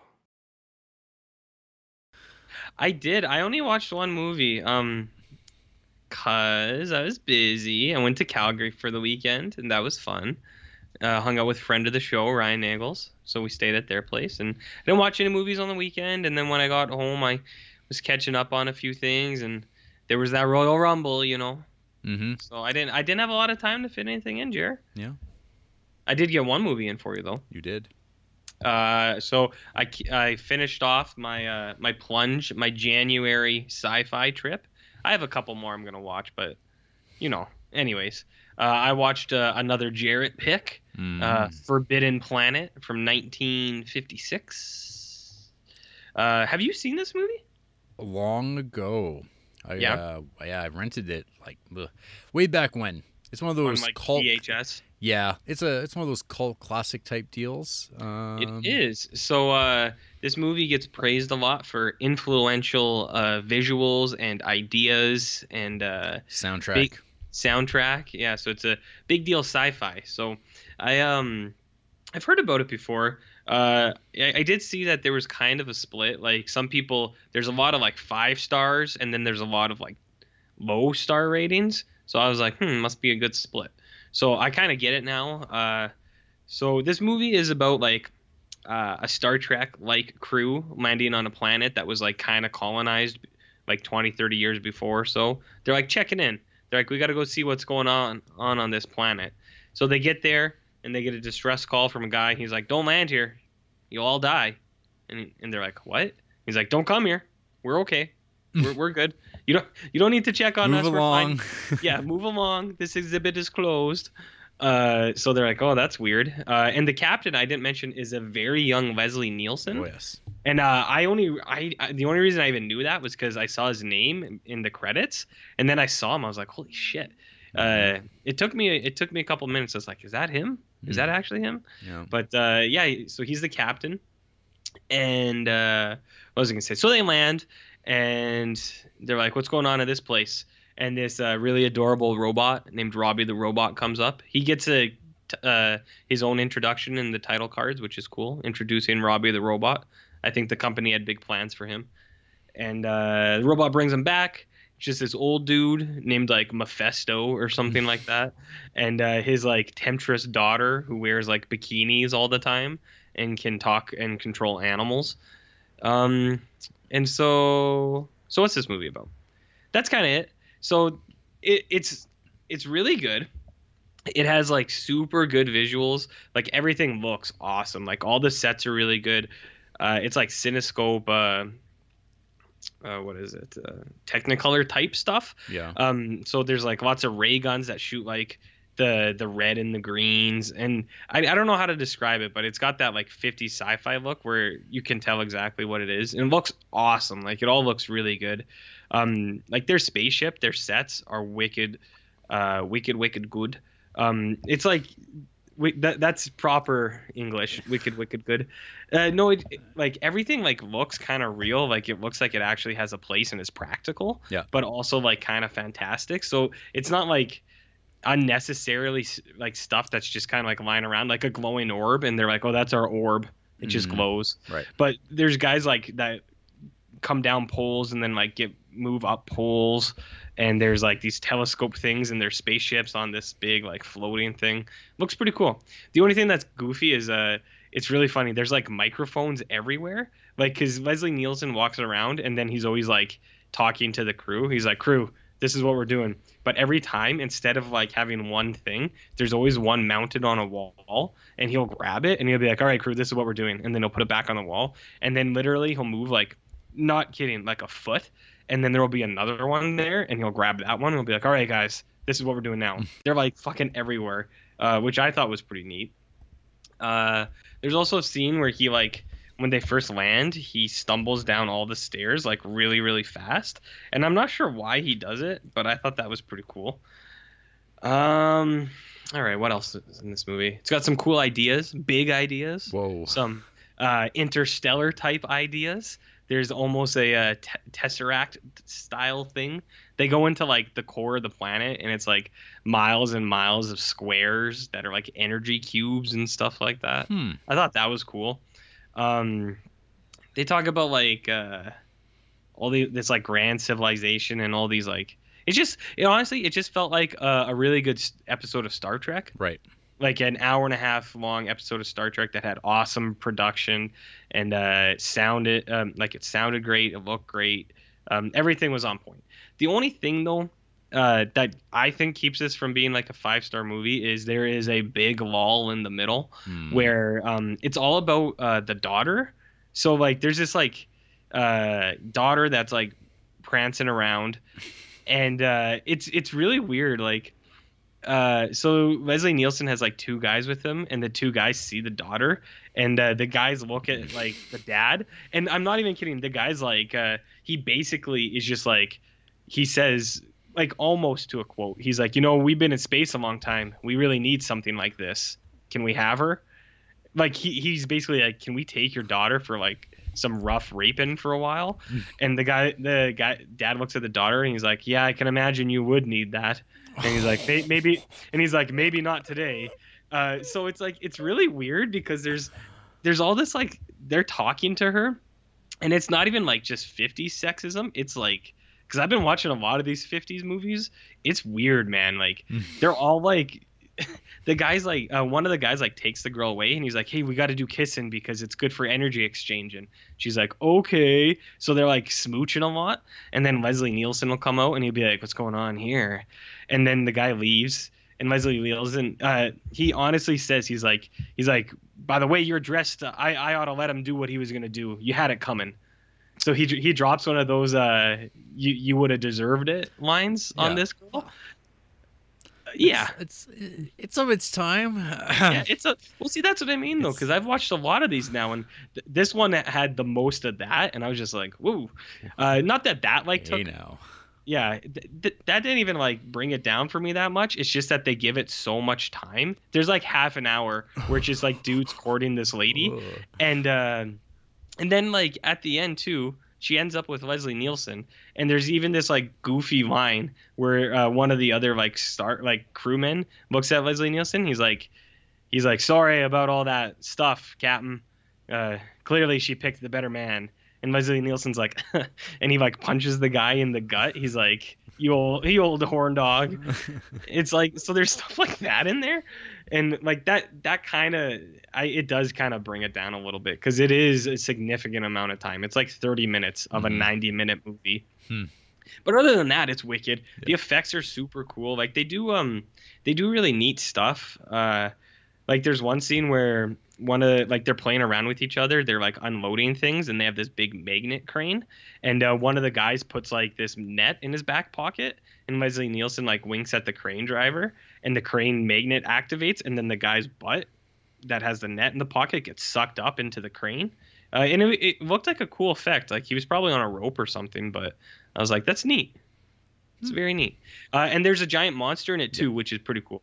So it's invisible Yes. but you do see it when they shoot it with the Yeah. rays and it looks awesome because it's like neon rays like bouncing and like uh, going over this Well, uh, it's like a drawing basically too. yeah it is. Yeah. yeah, th- there's a really good mix of like drawing stuff uh drawing effects um and light and things like that. So th- this movie does look like amazing. Uh, the monster is cool too. It's kind of like um do you know uh do you know like legend of zelda hmm you know like when ganon is like ganondorf or whatever when he's the big pig Right. that's kind of what it looks like. It's Right, like the giant pig version of Ganon, and uh, it's I don't know. Uh, this movie uh, it looks awesome. Uh, it's got some cool ideas. Um, it's never like never like too cheesy, except for the lady stuff. But it looks good. It sounds good. Uh, it's obviously inspired a lot of stuff, but there is a, a bit of a a droll in the middle. right. But anyways, Forbidden Planet's pretty dope. I liked it. Nice.